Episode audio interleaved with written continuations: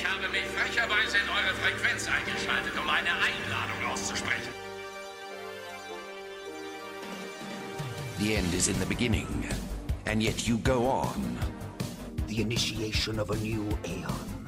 I am the king of the world, baby. It's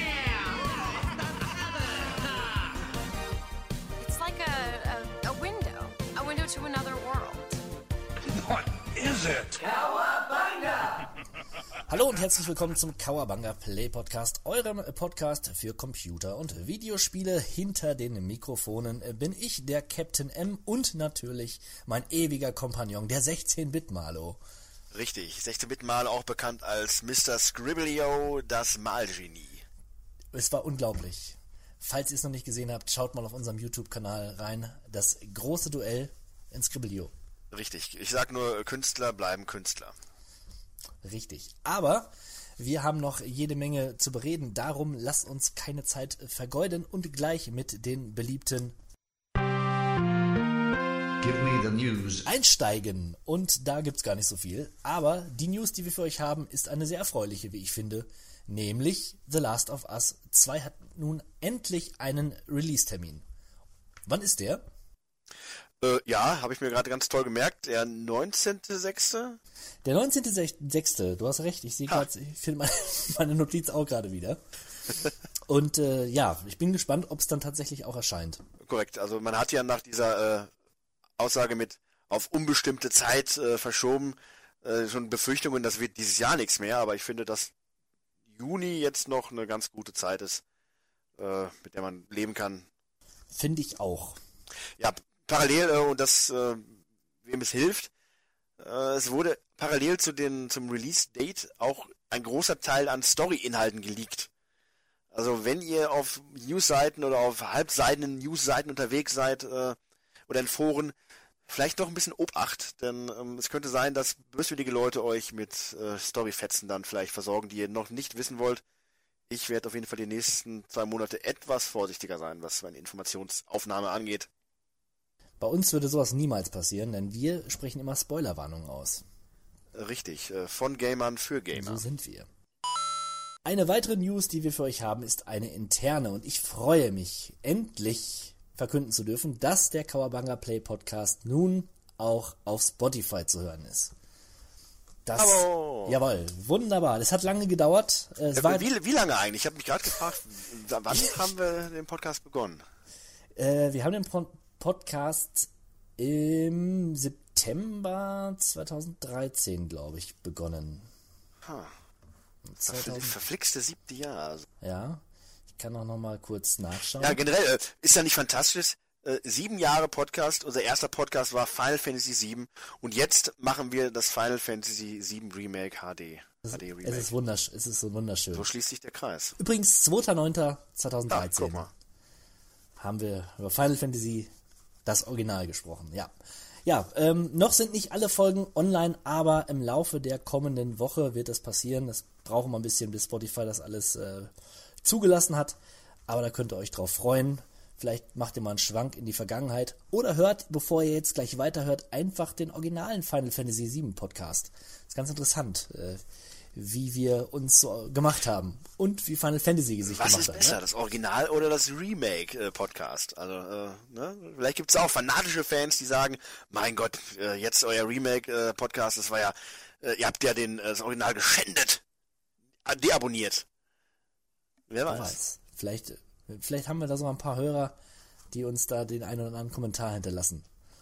Ähm, nun, bevor es aber mit Final Fantasy, dem Remake, losgeht, habe ich mich mit der Kathi nochmal zusammengetan und über Animal Crossing New Horizon gesprochen. Da könnt ihr euch jetzt drauf freuen und äh, wir beide, lieber 16 mit Malo, wir sehen uns, wir hören uns später wieder.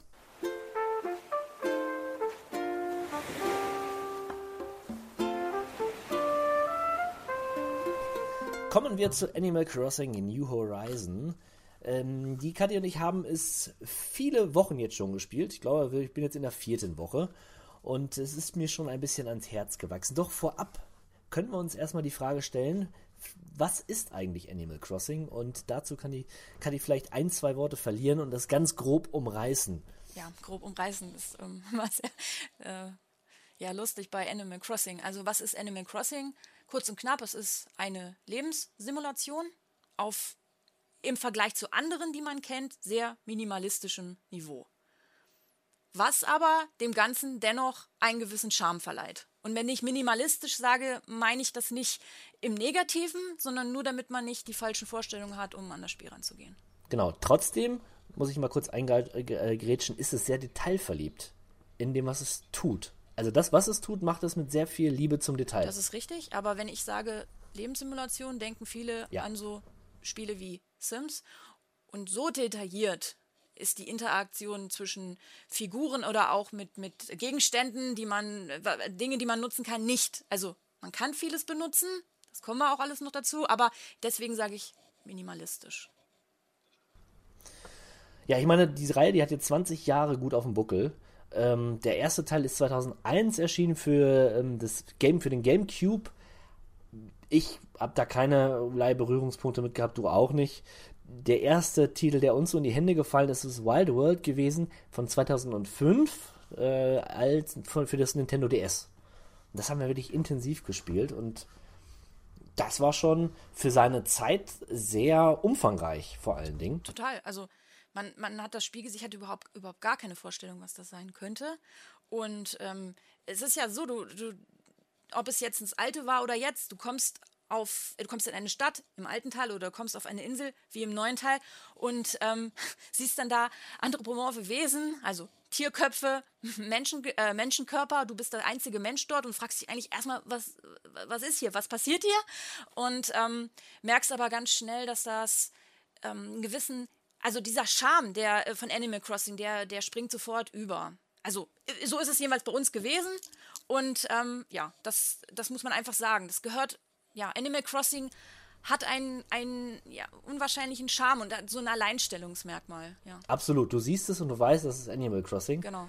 Und ich glaube, man kann es nur mögen oder eben nicht. Also ja. so, so, so ein Mittelding Ja, genau, nicht. genau, das würde ich auch sagen, ja.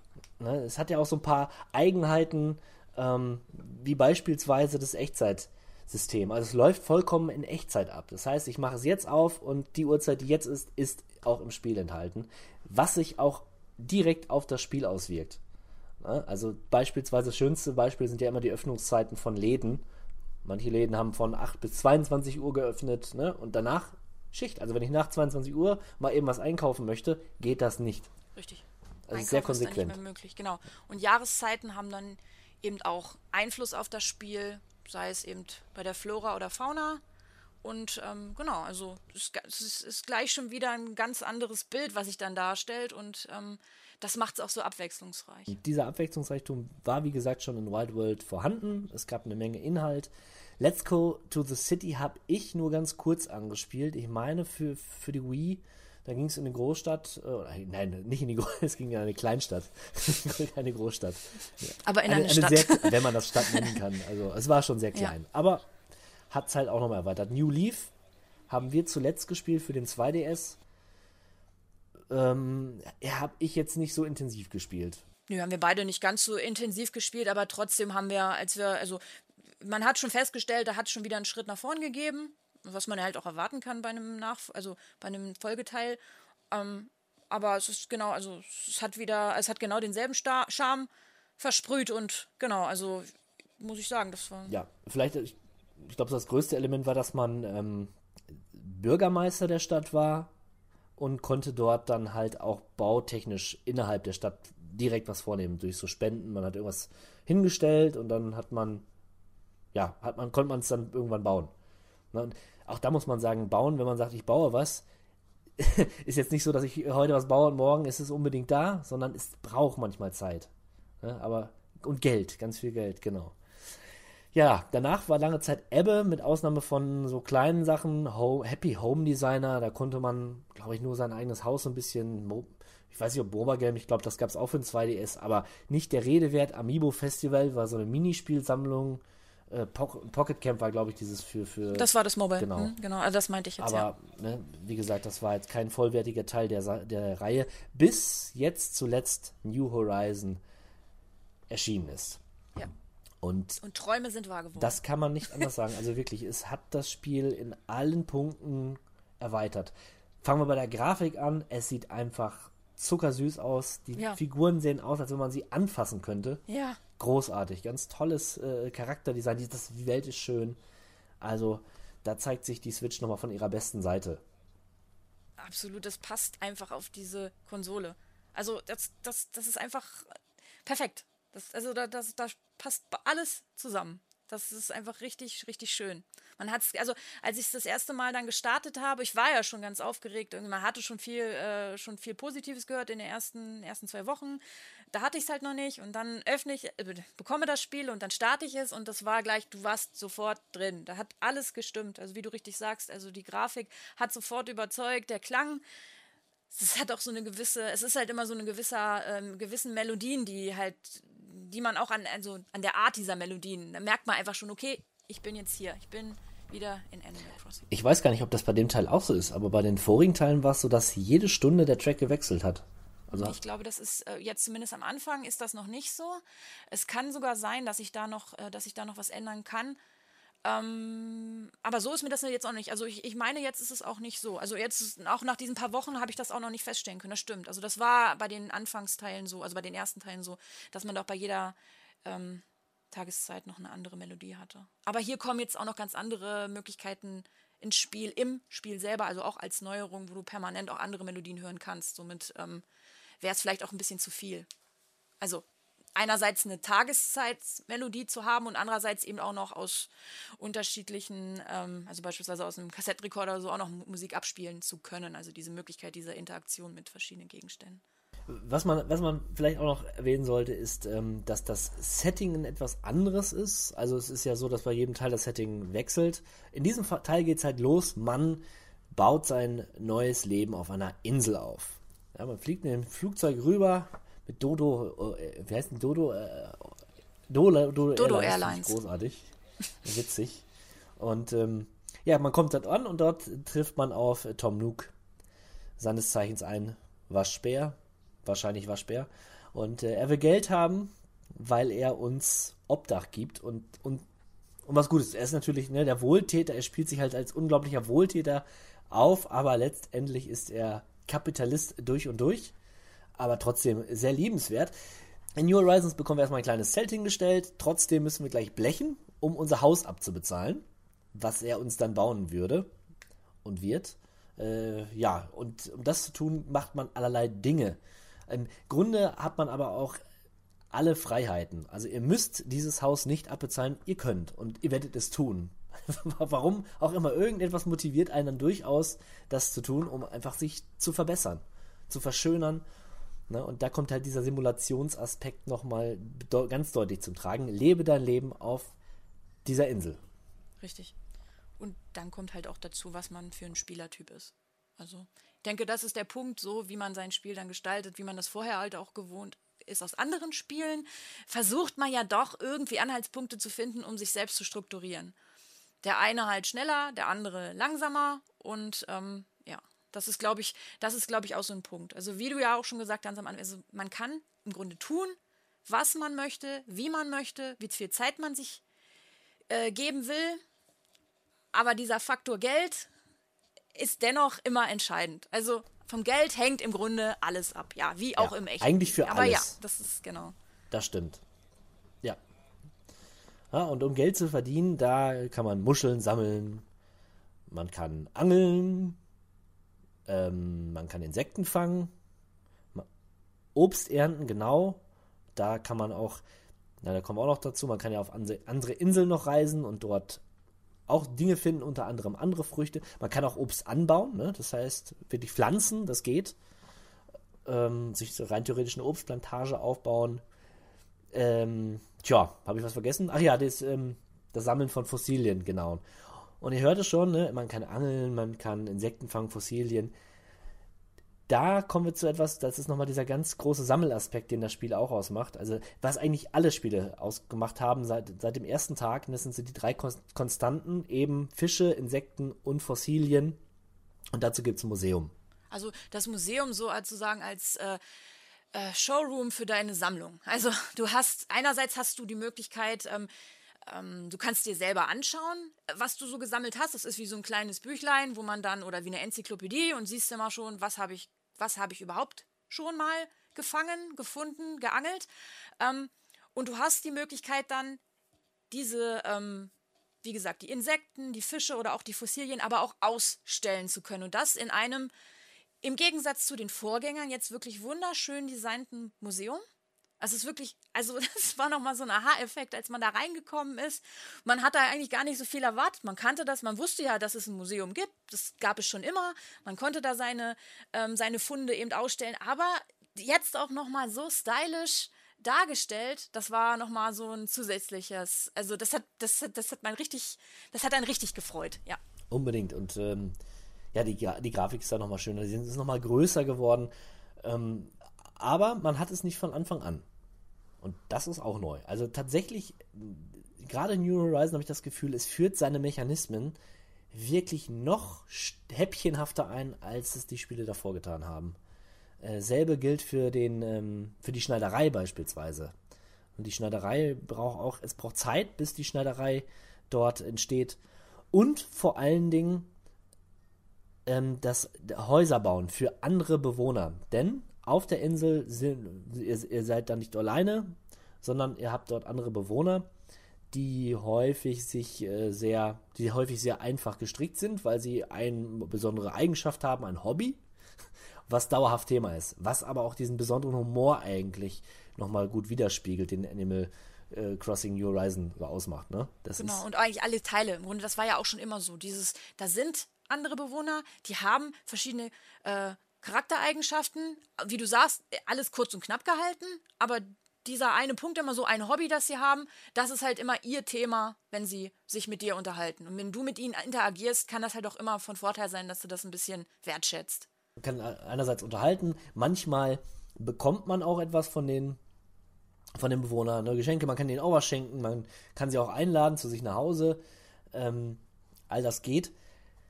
Aber sie ziehen nicht nach und nach in die Stadt, beziehungsweise ihr müsst dafür Sorge tragen, dass die, die, Bewo die, Besucher, die Bewohner äh, einziehen können. Ja, ihr könnt selbst entscheiden, wo jemand sein Haus hat. Wenn ihr ein Haus erstellt habt, dann kommt ein anderes Element zum Tragen, nämlich das Beschaffen von Ressourcen und das Craften vor allen Dingen. Genau, ja? das ist wirklich eine Neuerung. Also so in der Form Neuerung, gab genau. es das nicht in den Vorgängerteilen. Nein. Nein, und da kann man, das ist so Fluch und Segen zugleich. Also auf der einen Seite finde ich, das Crafting macht Spaß. Ne? Es macht auch Spaß, immer wieder neue Crafting-Rezepte zu sammeln oder geschenkt zu bekommen. Ne? Also da so sein, ähm, seine Fähigkeiten zu erweitern oder seine Möglichkeiten zu erweitern. Auf der anderen Seite seid ihr immer wieder gezwungen, Ressourcen zu beschaffen, was letztlich auch mit den Werkzeugen einhergeht, den ihr habt. Ne? Ihr habt zum Beispiel eine Schaufel, ein Kescher, ähm, eine, eine, Axt, eine Gießkanne, ne? Und äh, die Sachen gehen halt kaputt nach einiger Zeit. Und das hat mich am Anfang richtig geärgert. Also es hat mich wirklich genervt teilweise, weil ich so gefühlt nach jedem fünften Stein, gegen den ich geschlagen habe, oder vierten, ist sie kaputt gegangen. Ja, das äh, trotzdem könnt ihr im Zuge des Spiels immer bessere Upgrades für eure Waffen, für eure Waffen, sage ich schon, für eure, für eure äh, Werkzeuge bekommen und die ähm, Haltwertszeit damit erhöhen. Trotz, trotzdem kann auch die beste Schaufel kaputt gehen. Zumindest habe ich das jetzt so. Ne? Ja, genau das. Ja, genau das. Ähm, vielleicht, also da hatten wir uns ja schon mal drüber unterhalten, es ist halt schon Kritik oder Jammern auf hohem Niveau, wenn man die anderen Teile davor sieht. Aber natürlich ähm, sind das halt Mechanismen, die einem auffallen. Also, dass das eine Art ist, um etwas, ähm, etwas ein bisschen äh, also dass das etwas länger dauert. Wenn man, also das natürlich dauert dadurch etwas länger. Es muss etwas geschehen, was du dann tun musst und wieder ähm, in dem Fall schon. Also es ist dir dann vorgegeben. Also wenn die Axt eben kaputt ist, brauchst du eine neue. Und ähm, schon ist eine nächste Handlung, die erfolgen muss. Also dann muss schon wieder das nächste kommen. Also den Plan muss man dann haben. Das muss kommen und das muss man machen. Naja, es erfordert auch eine gewisse Planbarkeit dann, ne? Oder Planung, wie ich vorgehe. Also wenn ich, wenn meine Axt kaputt geht, kann ich halt nicht willkürlich gegen jeden Baum schlagen oder jeden, ne? Meine, da muss ich schon überlegen, wie gehe ich jetzt vor. Ähm, aber trotzdem, es ist etwas, was man irgendwann dem Spiel verzeiht, weil man es weiß. Und äh, da kann man sich so ein bisschen drauf einstellen.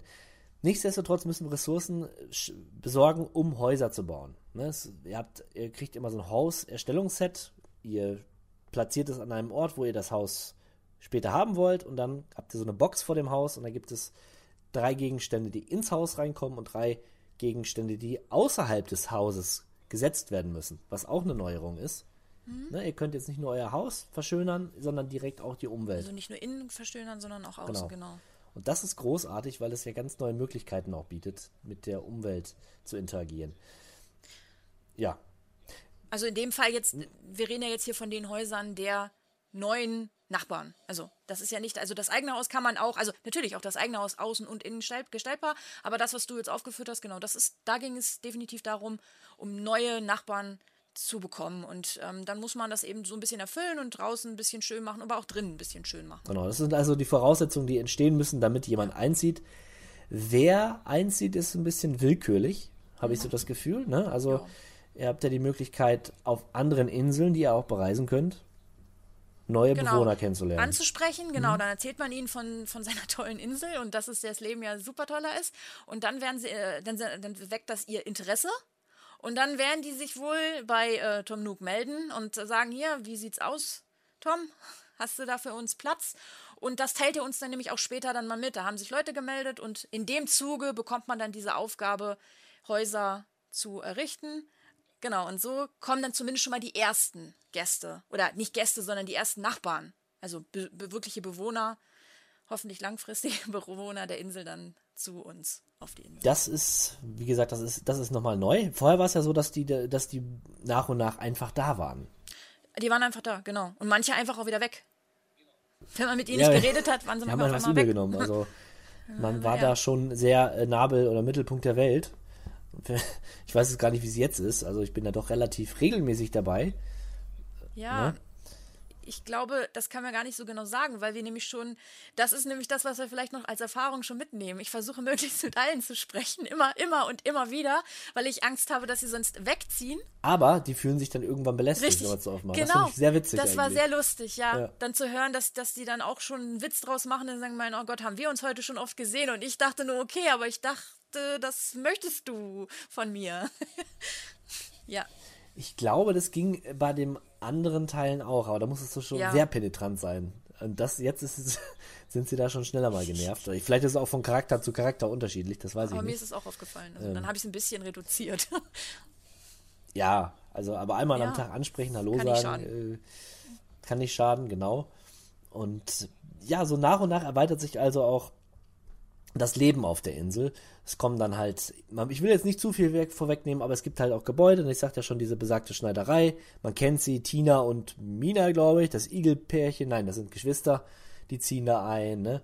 Eugen im Museum, die Eule, die übrigens ganz grandios ist, aber ich finde die Igel, eigentlich ist jeder Charakter toll. Nepp und Schlepp, die lernt man schon ganz am Anfang kennen, das ist in Tom Nooks Neffen, Ne, und wie ihr Onkel sind sie auch dem Geld nicht abgeneigt und machen eröffnen gleich mal einen, einen kleinen Laden auf, ähm, in dem man dann auch wirklich Sachen kaufen kann, äh, Einrichtungsgegenstände, aber auch Samen für Blumen, für Bäume und allerlei Werkzeug.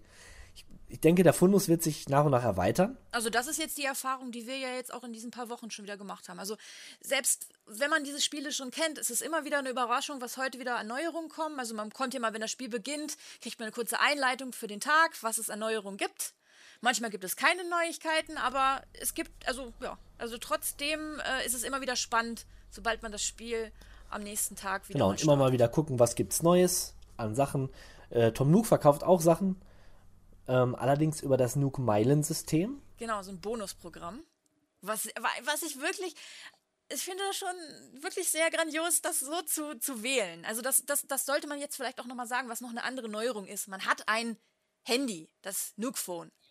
Und dieses, dieses Nook Phone, das äh, ist schon also eine kleine technische ähm, ja, Verbesserung, das muss man schon sagen. Und da hat man unterschiedlichste Möglichkeiten, was man da machen kann auf diesem Nook-Phone und unter anderem eben die Übersicht über dieses Meilenprogramm von Tom Nook, ähm, wo man dann ähm, für Handlungen, die man macht, bekommt man bekommt man Bonusmeilen sozusagen. Also, äh, und diese Meilen kann man dann bei ihm in seinem Service Center gegen unterschiedlichste Gegenstände ähm, eintauschen. Das, ist, äh, das sind Prämien sozusagen. Prämien, sei es irgendwelche Bastelanleitungen für Gegenstände, sei es ähm, Tickets, wenn man da mal darauf kommt, was du sagtest, dass man auch andere Inseln besuchen kann. Mit diesen Meilentickets kann man nämlich auch andere Inseln besuchen und hat dann, kann dann Glück haben und auch andere Früchte finden. Alles, was man auf der eigenen Insel nicht hat. Richtig, so sieht's aus.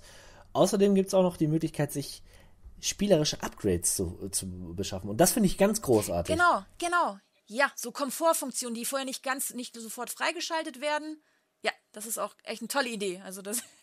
ja, und so kann, so nach und nach erweitert sich dann alles und es braucht ja halt auch Zeit. Und denn das Nuke Meilen Programm gibt einen halt auch Ziele vor. Das ist gerade für Spieler gut, die jetzt sich selbst, die es brauchen, ne? die mehr Führung haben. Er sagt zum Beispiel, äh, ja, schlag fünfmal gegen den Stein oder sammel mir einen Barsch oder fang mir einen Barsch, meine ich, ne? Irgendwie so, so kleine Sachen und man bekommt was. Das ist halt großartig. Das macht auch Spaß. Also ich guck, ertappe mich auch mal wieder, wie ich das Handy aufmache und gucke, okay, was kann ich noch machen und ne, äh, Haken dran. Das, das ist echt super. Und ähm, so ja, fängt man klein an und wächst. Die Spielfigur wächst, weil sie neue Fähigkeiten bekommt und man erweitert seinen Crafting-Horizont, das Haus wächst, ne? Und das, was ich aber auch noch sagen wollte in Bezug auf die Nuke-Meilen, man kann sich ja auch Sachen kaufen bei Tom Nook. Genau, das ich. Ne? Genau, genau Anziehsachen auch, also das ist sein Merchandising. Genau, so Merchandise-Sachen, das ist irgendwie witzig, aber da, da mal eine Frage, ich weiß gar nicht, ob du das weißt, äh, ob es da irgendwann mal einen Wechsel gibt, weil bei den. Nee, bei seinen Sachen nicht. Also da gab es, das Einzige, was ich festgestellt habe, war, ähm, da kam vielleicht noch mal ein, zwei, vielleicht ein Teppich noch mal dazu oder so. Das hatte dann was damit zu tun, wenn man irgendwo irgendeine Aufgabe noch erfüllt hatte, kam das als Bonus noch dazu. Aber bei den, also bei den, bei seinem Merchandising, bei den Klamotten, die er da hat, da kommt nichts dazu. Später aber bei, bei beispielsweise Basteleinleitungen, die man über das Meilenprogramm freischalten kann, da kommen immer wieder mal ein paar Punkte dazu. Richtig, ja. Also ich denke auch, dass man genau das, also genauso wie vom Anfang, als wir die Frage gestellt haben, was ist es denn eigentlich? Oder als wir gesagt haben, man kann im Grunde spielen, wie man möchte. Und ich finde das jetzt gerade bei diesem Teil, der jetzt rausgekommen ist, eben für die Switch, so ähm, interessant zu sehen, dass auch viele, die gar nichts also die Vorgänger noch nicht mal kannten, noch nicht mal vom Namen her kannten, jetzt irgendwie aufmerksam geworden sind durch die sozialen Medien, weil da ja auch viel Werbung gemacht wurde und viele Spieler eben auch ja alles so ein bisschen teilen, wenn sie was Schönes entdeckt haben, dass ähm, da eben auch viele in Anführungszeichen eben Neulinge dazukommen. Und da muss man, glaube ich, auch immer so ein bisschen den Unterschied machen. Ähm, ich glaube, dass da nämlich auch immer so die Frage, da steht nämlich als erstes die Frage im Raum, was ist das für ein Spiel und was ist das Ziel? Und viele von denen, die eben noch nicht viel, also die Reihe nicht kannten, ganz neu da reingeworfen sind, haben vielleicht sogar so Anfangsschwierigkeiten. Ich will das gar nicht mal jetzt dramatisieren, aber ich glaube schon, dass immer wieder dieser Versuch stattfindet, sich dieses Spiel zu erklären. Und ähm, dass es eben nicht so äh, eindeutig ist, dass es äh, oder dass es nicht für, für jeden ganz klar ist, dass es eben nicht eben dieses aus sich heraus, also dieses intrinsische, dass es eben, dass, dass viele sich gar nicht erklären können, dass es so oder sich gar nicht vorstellen können, dass es sowas eben gibt. Aber das ist nun mal eben Animal Crossing. Da ist nicht dieses höhere Ziel oder du hast das nicht am Ende wirklich durchgespielt in dem Sinne. Und das fehlt vielen vielleicht mal erstmal schwer es zu verstehen es ist ja auch ein Spiel, was über Jahre angelegt ist. Ne, es ist, äh, wie du sagst, es jeden Tag passiert so eine Kleinigkeit und es ist auch nicht so, dass man es unbedingt stundenlang spielt, sondern irgendwann, vielleicht am Anfang ein bisschen mehr, ne, oder zwischendrin mal wieder ein bisschen mehr, weil man mal wieder irgendwie was Bock drauf hat, Animal Crossing so äh, oder zu grinden so ein bisschen und Geld zu machen. Aber ansonsten spielt man es pro Tag man macht es auf, guckt mal wieder rein, auch was passiert gerade und macht es wieder aus. Und es kann auch sein, dass man nur fünf Minuten anhat. Einfach nur mal schauen, was gibt es Neues bei Nuke. Ich löse mir meine Nuke-Meilen ein, weil pro Tag geht, kann man einmal zum Automaten gehen, dann quasi wie so eine tägliche Belohnung, wie bei so einem MMO, wenn man sich, wenn man sich einmal anmeldet und wieder ausmachen. Ne? Also es ist schon kein Spiel, was man jetzt äh, groß am Stück spielt. Nicht unbedingt. Genau, wie du sagst, am Anfang steckt man erstmal ein bisschen mehr Zeit rein, man muss sich erstmal wieder Ja. ein bisschen zurechtfinden. Die einen sowieso, weil sie es noch gar nicht kannten, die anderen, weil sie erstmal gucken wollen, was gibt's denn jetzt alles Neues. Und dann ist es wirklich so, dass man das eigentlich auch in seinen ganzen Tagesablauf mit reinbringen kann, so wie man eben doch Zeit hat. Ich meine, man arbeitet ja auch, man kann ja nicht den ganzen Tag spielen. Wenn man mal Urlaub hat, hat man mehr Zeit, aber so. Und ähm, ich trotzdem ist mir das auch, auch hier in diesem Fall wieder so aufgefallen, dass selbst wenn ich mal nur eine Viertelstunde oder so im Spiel war, dass ich für mich halt ja, entschieden habe, was ich noch machen möchte, in diesen 15 Minuten vielleicht manchmal nur, und trotzdem das Spiel dann am Ende, dann, wenn ich es ausgemacht habe, das Gefühl habe, ich habe trotzdem was geschafft. Vielleicht ist das alles sehr, ähm, sehr, ja, vielleicht klingt das für manche eben sehr seltsam, aber in dem Fall ist es, also für, ich muss das als Erfahrung eben so schon mitteilen. Das ist einfach so. Es kam mir dann immer so vor, okay, ja, das habe ich jetzt geschafft und bisher ist es immer so, dass ich mich auch auf den nächsten Tag dann immer gefreut habe, weil ich einfach wissen wollte, was gibt's Neues oder ich wusste, dann wird schon wieder was Neues eröffnet. Da habe ich nämlich jetzt so und so viel schon erreicht, damit beispielsweise, wie du gesagt hast, das Museum dann eröffnet werden kann. Irgendetwas. Und so, ähm, ja, weiß ich nicht, so strukturiert man sich das Ganze und so hat man auch immer wieder das Gefühl, ja, und morgen geht's weiter und mal schauen, ja, was gibt's Neues. Genau, wa- was gibt's Neues? Und dadurch, dass sich das Spiel so nach und nach erweitert, bleibt man halt auch dran. Das hat doch noch nicht aufgehört. Also Nein, jetzt nach nein, vier, nein, fünf Wochen ist es immer noch so, dass dann doch wieder was kommt, wo man sagt, oh, ja, und schon wieder was na, Neues. Das, das, Toll. das zum einen und äh, Nintendo gibt ja auch immer wieder neue Updates. Ne? Das ist das. Das ist auch, äh, ich meine, zuletzt hatten wir diesen furchtbaren Häschentag, ne? Das war halt Ostern. Nicht so ganz so gut, aber Das ja, war, genau. Also, aber es war trotzdem lustig. Da gab es überall furchtbar bunte Eier und man konnte aus diesen Eiern wieder was craften. Möbel, äh, Kleider und so weiter. Furchtbar hässlich. Aber trotzdem äh, mit Liebe gemacht. Also überhaupt die Wertigkeit des Spiels wird halt wirklich in jedem Moment deutlich. Ne, sei es irgendwelche Sachen, die man kauft, die sind so plastisch dargestellt. Man kann nicht wirklich was damit machen mit vielen Dingen. Sind einfach nur, ne, um, um es schön zu machen, aber trotzdem ist da alles so viel Liebe drin und so viel Wertigkeit in den einzelnen Sachen, dass man davon immer mehr haben möchte. Äh, Die Insel erschließen wir nach und nach beispielsweise. Ne, es gibt ja, wir haben, wir haben eine zufällig generierte Insel. Ich glaube, es gibt, oder was heißt zufällig? Ich glaube, es gibt irgendwie zwölf Formen oder 20 Formen. Und äh, die, diese sind dann halt immer von so Flüssen durch, durchzogen, die man allerdings mit einem Pogo-Stab erstmal überwinden kann. Und im späteren Verlauf, wirklich nach ein paar Tagen erst, kann man eine Brücke Genau. bauen. Plateaus kann man erreichen, zum Beispiel, wenn man Leitern, also irgendwann kann man sich eine Leiter bauen. Das ist so der Anfang. Und da denkt man dann schon, wenn man das erreicht hat, also diesen Stab oder die Leiter, Mensch, das ist doch schon mal, hey. Und dann, wie du sagst, und dann kommt dazu, auf einmal fährst du, okay, ich kann Brücken bauen und okay, ich kann sogar Aufgänge bauen.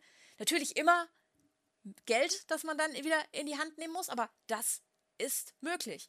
Und so weit sind wir jetzt noch gar nicht, aber das ist eben, wenn man es mal vorgreifen will, irgendwann wird es sogar möglich sein, ja, Terraforming zu betreiben und diese ganze Insel komplett nach den eigenen Wünschen zu äh, verändern. Ich weiß jetzt noch nicht, in welcher Form und wie teuer das wird, aber es ist möglich und das ist im Vergleich zu allen anderen davor, also zu den Vorgängern, wirklich, die, also die, die, das, das tollste Feature. Richtig. Also die Leute, die wirklich Spaß am Bauen haben und an Kreativität, die können sich da auch angesprochen fühlen. Braucht halt Zeit. Ne? Also ich, ich wüsste nicht, ob ich da, so viel Spaß dran hätte, aber da muss man halt gucken, was macht mir Spaß an diesem Spiel. Und jeder findet da auch ein bisschen was anderes. In jedem Fall findet man Entschleunigung. Das Spiel ist ähm, sehr, sehr langsam. Trotzdem, ich, wir hatten im Vorfeld schon mal drüber gesprochen, äh, verspürst du ja auch eine gewisse Aufregung, wenn du spielst. Genau, das wäre jetzt nochmal, wenn ich darauf in Bezug nehme, dass ich mal so unterschiedliche Spielertypen. Und ich habe halt für mich gemerkt, dass ich anscheinend doch so der Komplettierer bin. Wenn ähm, das dieses Feature, was wir genannt hatten mit den Nook-Meilen, diese täglichen Meilen, die man sich halt noch zusätzlich, diese Plus-Meilen, die man sich ähm, erarbeiten kann oder eben verdienen kann, die geben ja schon so ein gewisses Ziel vor. Die sind nie ganz ab, also die, sobald man was abgearbeitet, kommt das nächste, was man machen kann, aber nicht muss. Aber so war gerade am Anfang, ähm, als ich äh, mit dem Spiel, ähm, habe ich gemerkt, dass ich da sehr drauf anspringe und ähm, ja, doch unbedingt viele Nook-Meilen sammeln wollte und so mir halt den Tag dann äh, strukturiert habe in dem Spiel und immer danach gegangen bin. Genau. Und ähm, das ist der, genau der Punkt. Also dieses entschleunigt, wenn man es zulässt. Es kann auch es kann auch Stress verursachen, wenn man jemand ist, der, ähm, ja, der das Gefühl hat, okay, ich muss jetzt alles doch in recht schneller Zeit, ich habe einen Plan, ich möchte das so und so machen, ich möchte da einen Bonus sammeln. Das, das ist, also es ist vieles eben äh, möglich, wie dieses Spiel dann auf einen sich auswirkt. Das habe ich schon gemerkt. Ja, ja.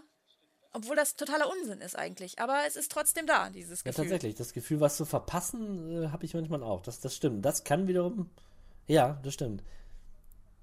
Ja, also gerade, ich finde auch, gerade wenn man so Insekten fängt oder fangen muss, das muss man dazu sagen.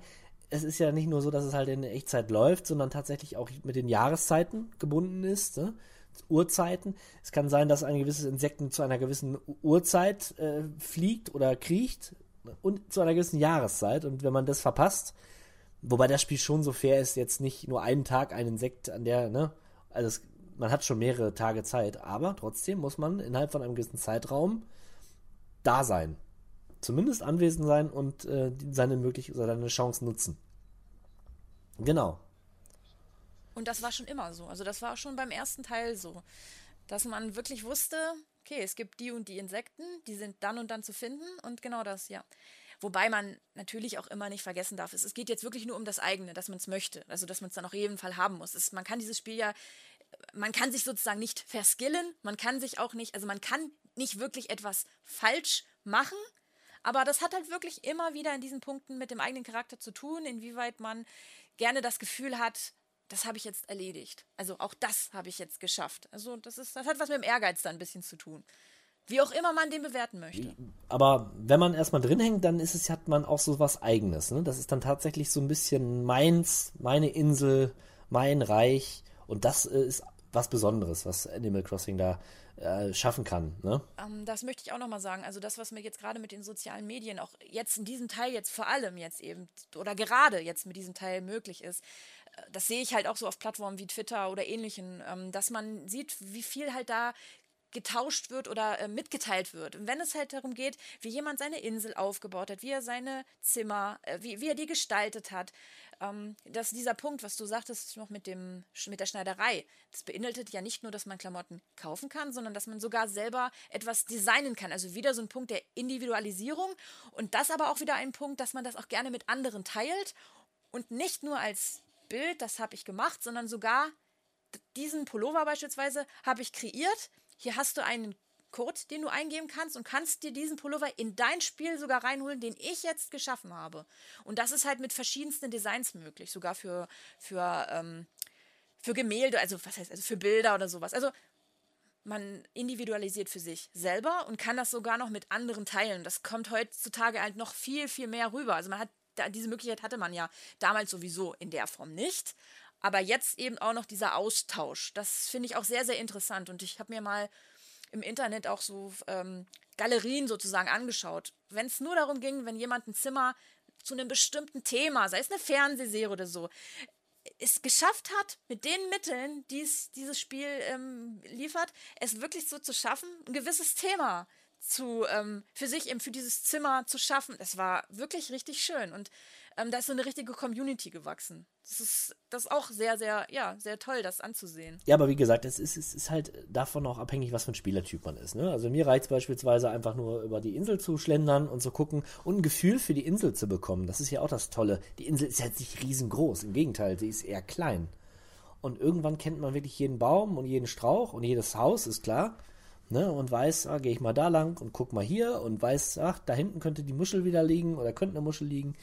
Und dann ähm, reicht einem das. Aber es ist halt wirklich individuell. Nichtsdestotrotz, wer die Möglichkeiten sucht, der findet sie auch, sich auszudrücken. Und das ist großartig, ja.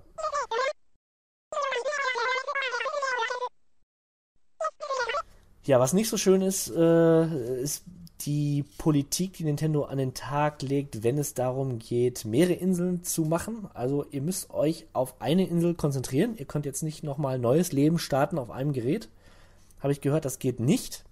Ähm, vielleicht patcht Nintendo da nochmal nach. Das ist natürlich sehr ärgerlich.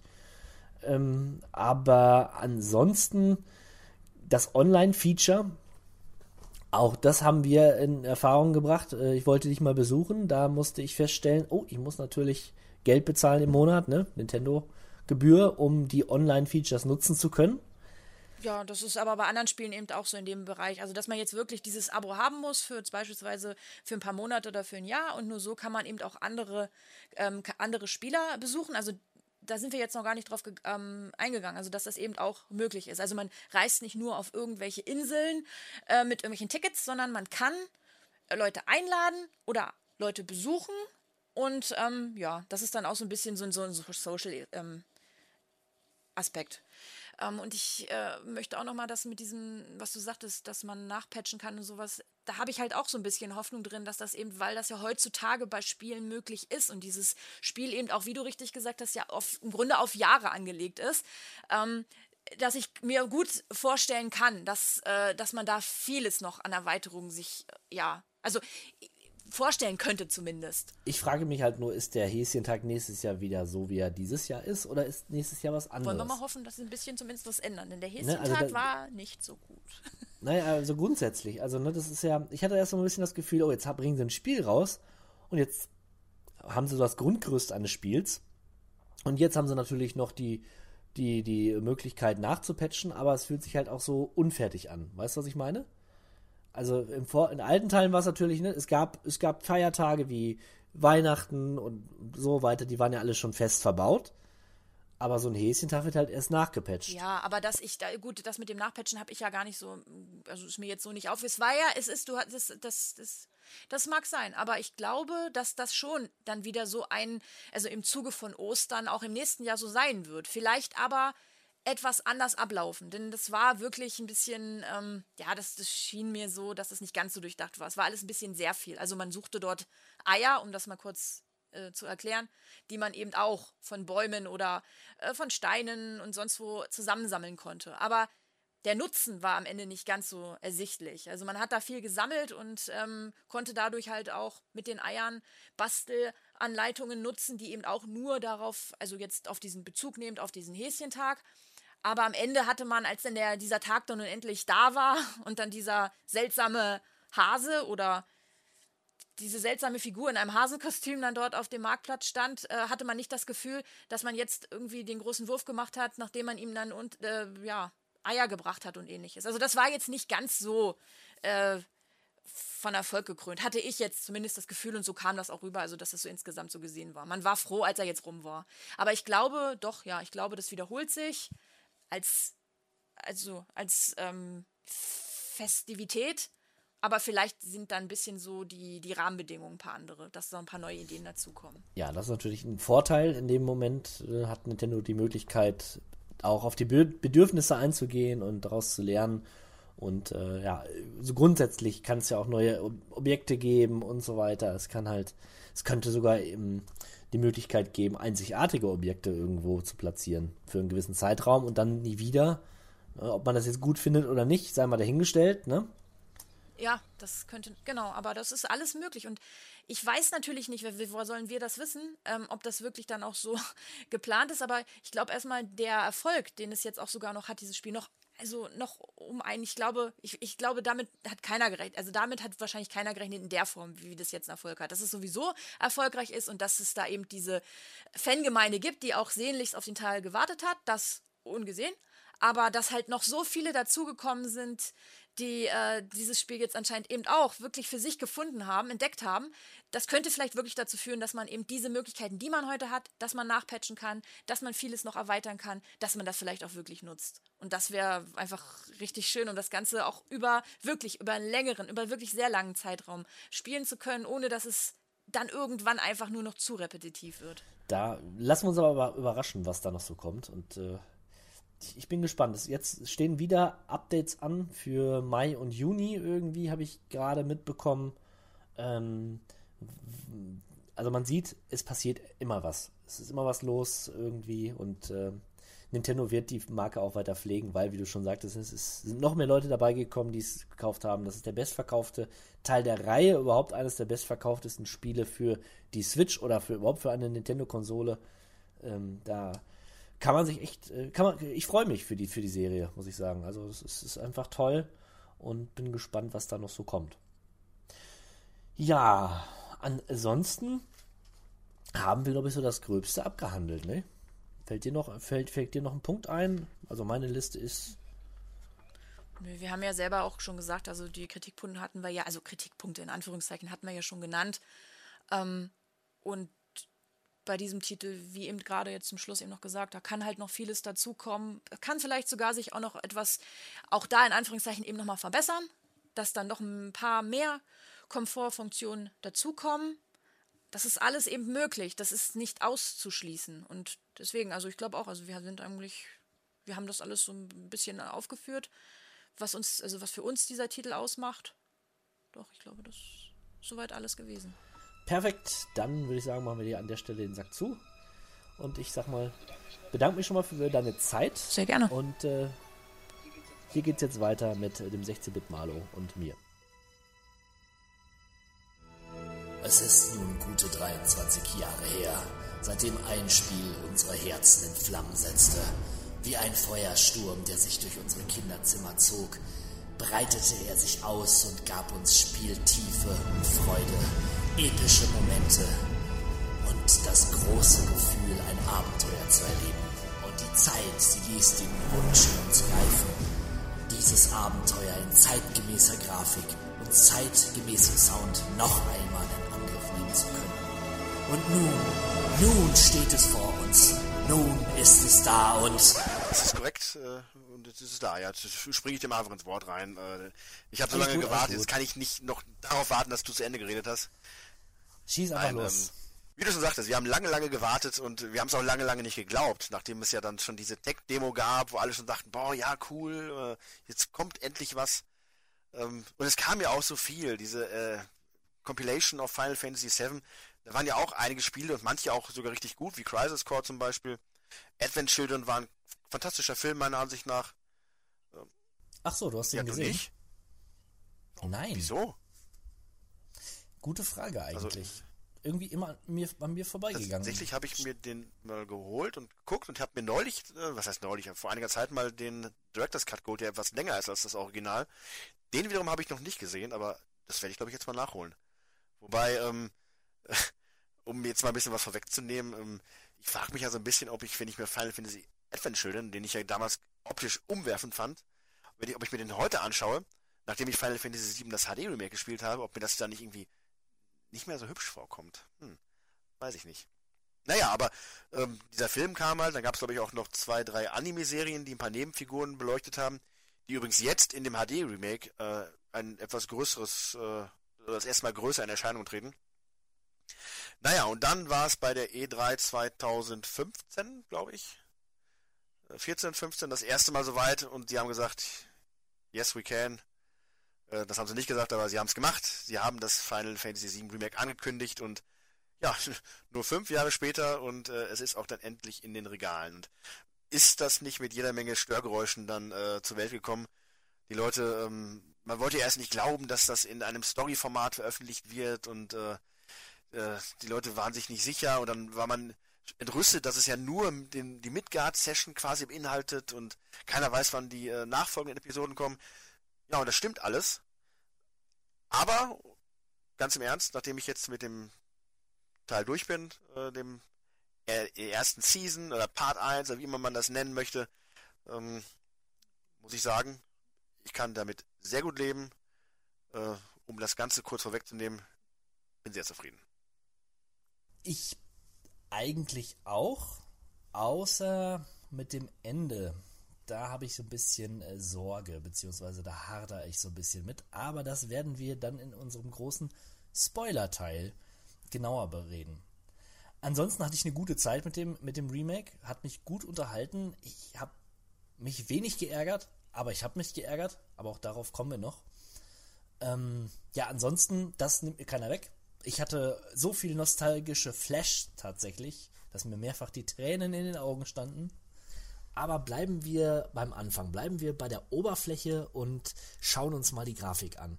Und wenn ich da hinschaue, dann sehe ich meine Fantasie, die wahr geworden ist. Im wahrsten Sinne des Wortes.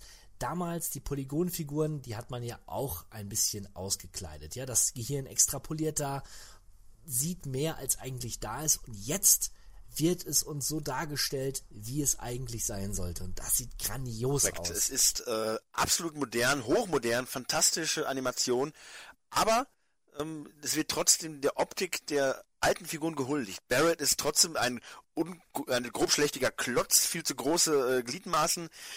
Tiefer, äh, ja, was soll ich da sagen? Äh, sieht aus wie so eine Sexpuppe.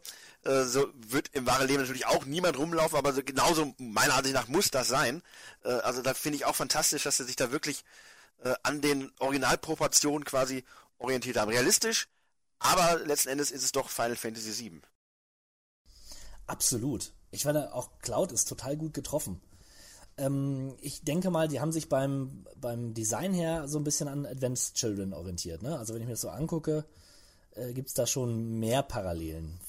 Absolut. Vielleicht ein bisschen, bisschen cartooniger, würde ich sagen, sogar noch jetzt im Remake. Um kurz auf äh, Advent Children und auch Tifa zurückzukommen. Tifa hatte ja im Advent Children einen eher realistischen Look, nenne ich es mal. Ähm, da sind sie ja so quasi den Lara Croft Remake äh, Pfad gegangen und haben ihr eine klassische Frauenfigur verpasst. Das wollten sie wohl auch erst machen äh, im Final Fantasy VII Remake, aber da gab es einen ähnlichen Aufschrei wie bei der Sonic-Fangemeinde, als der erste Filmtrailer rauskam. Äh, und die Leute sagten, wie, was, wie sieht Tifa denn aus? Die kann man ja gar nicht erkennen, sieht aus wie ein Junge.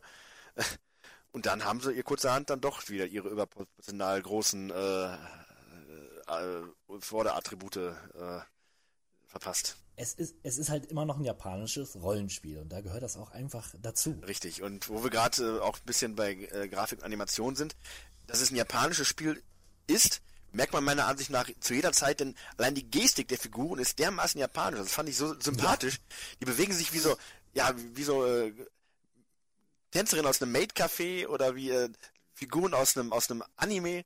Äh, diese, diese, einfach diese Gestik, die man so nach Jahren der äh, Japanisierung quasi so kennt, äh, taucht diese Figuren total auf. Das ist keine, also wir, so wir Westler bewegen uns nicht so und das, das wird halt, ist halt sehr, sehr offenkundig und ich finde die ganze Welt, man kennt mich ja durchaus als inzwischen sehr Japan-affinen äh, Menschen, aber wenn ich mir anschaue, die Toiletten sehen aus wie japanische Toiletten, die äh, U-Bahn, die Straßenbahn, mit der man fährt, äh, das, das Beschilderungssystem sieht exakt aus wie in Tokio.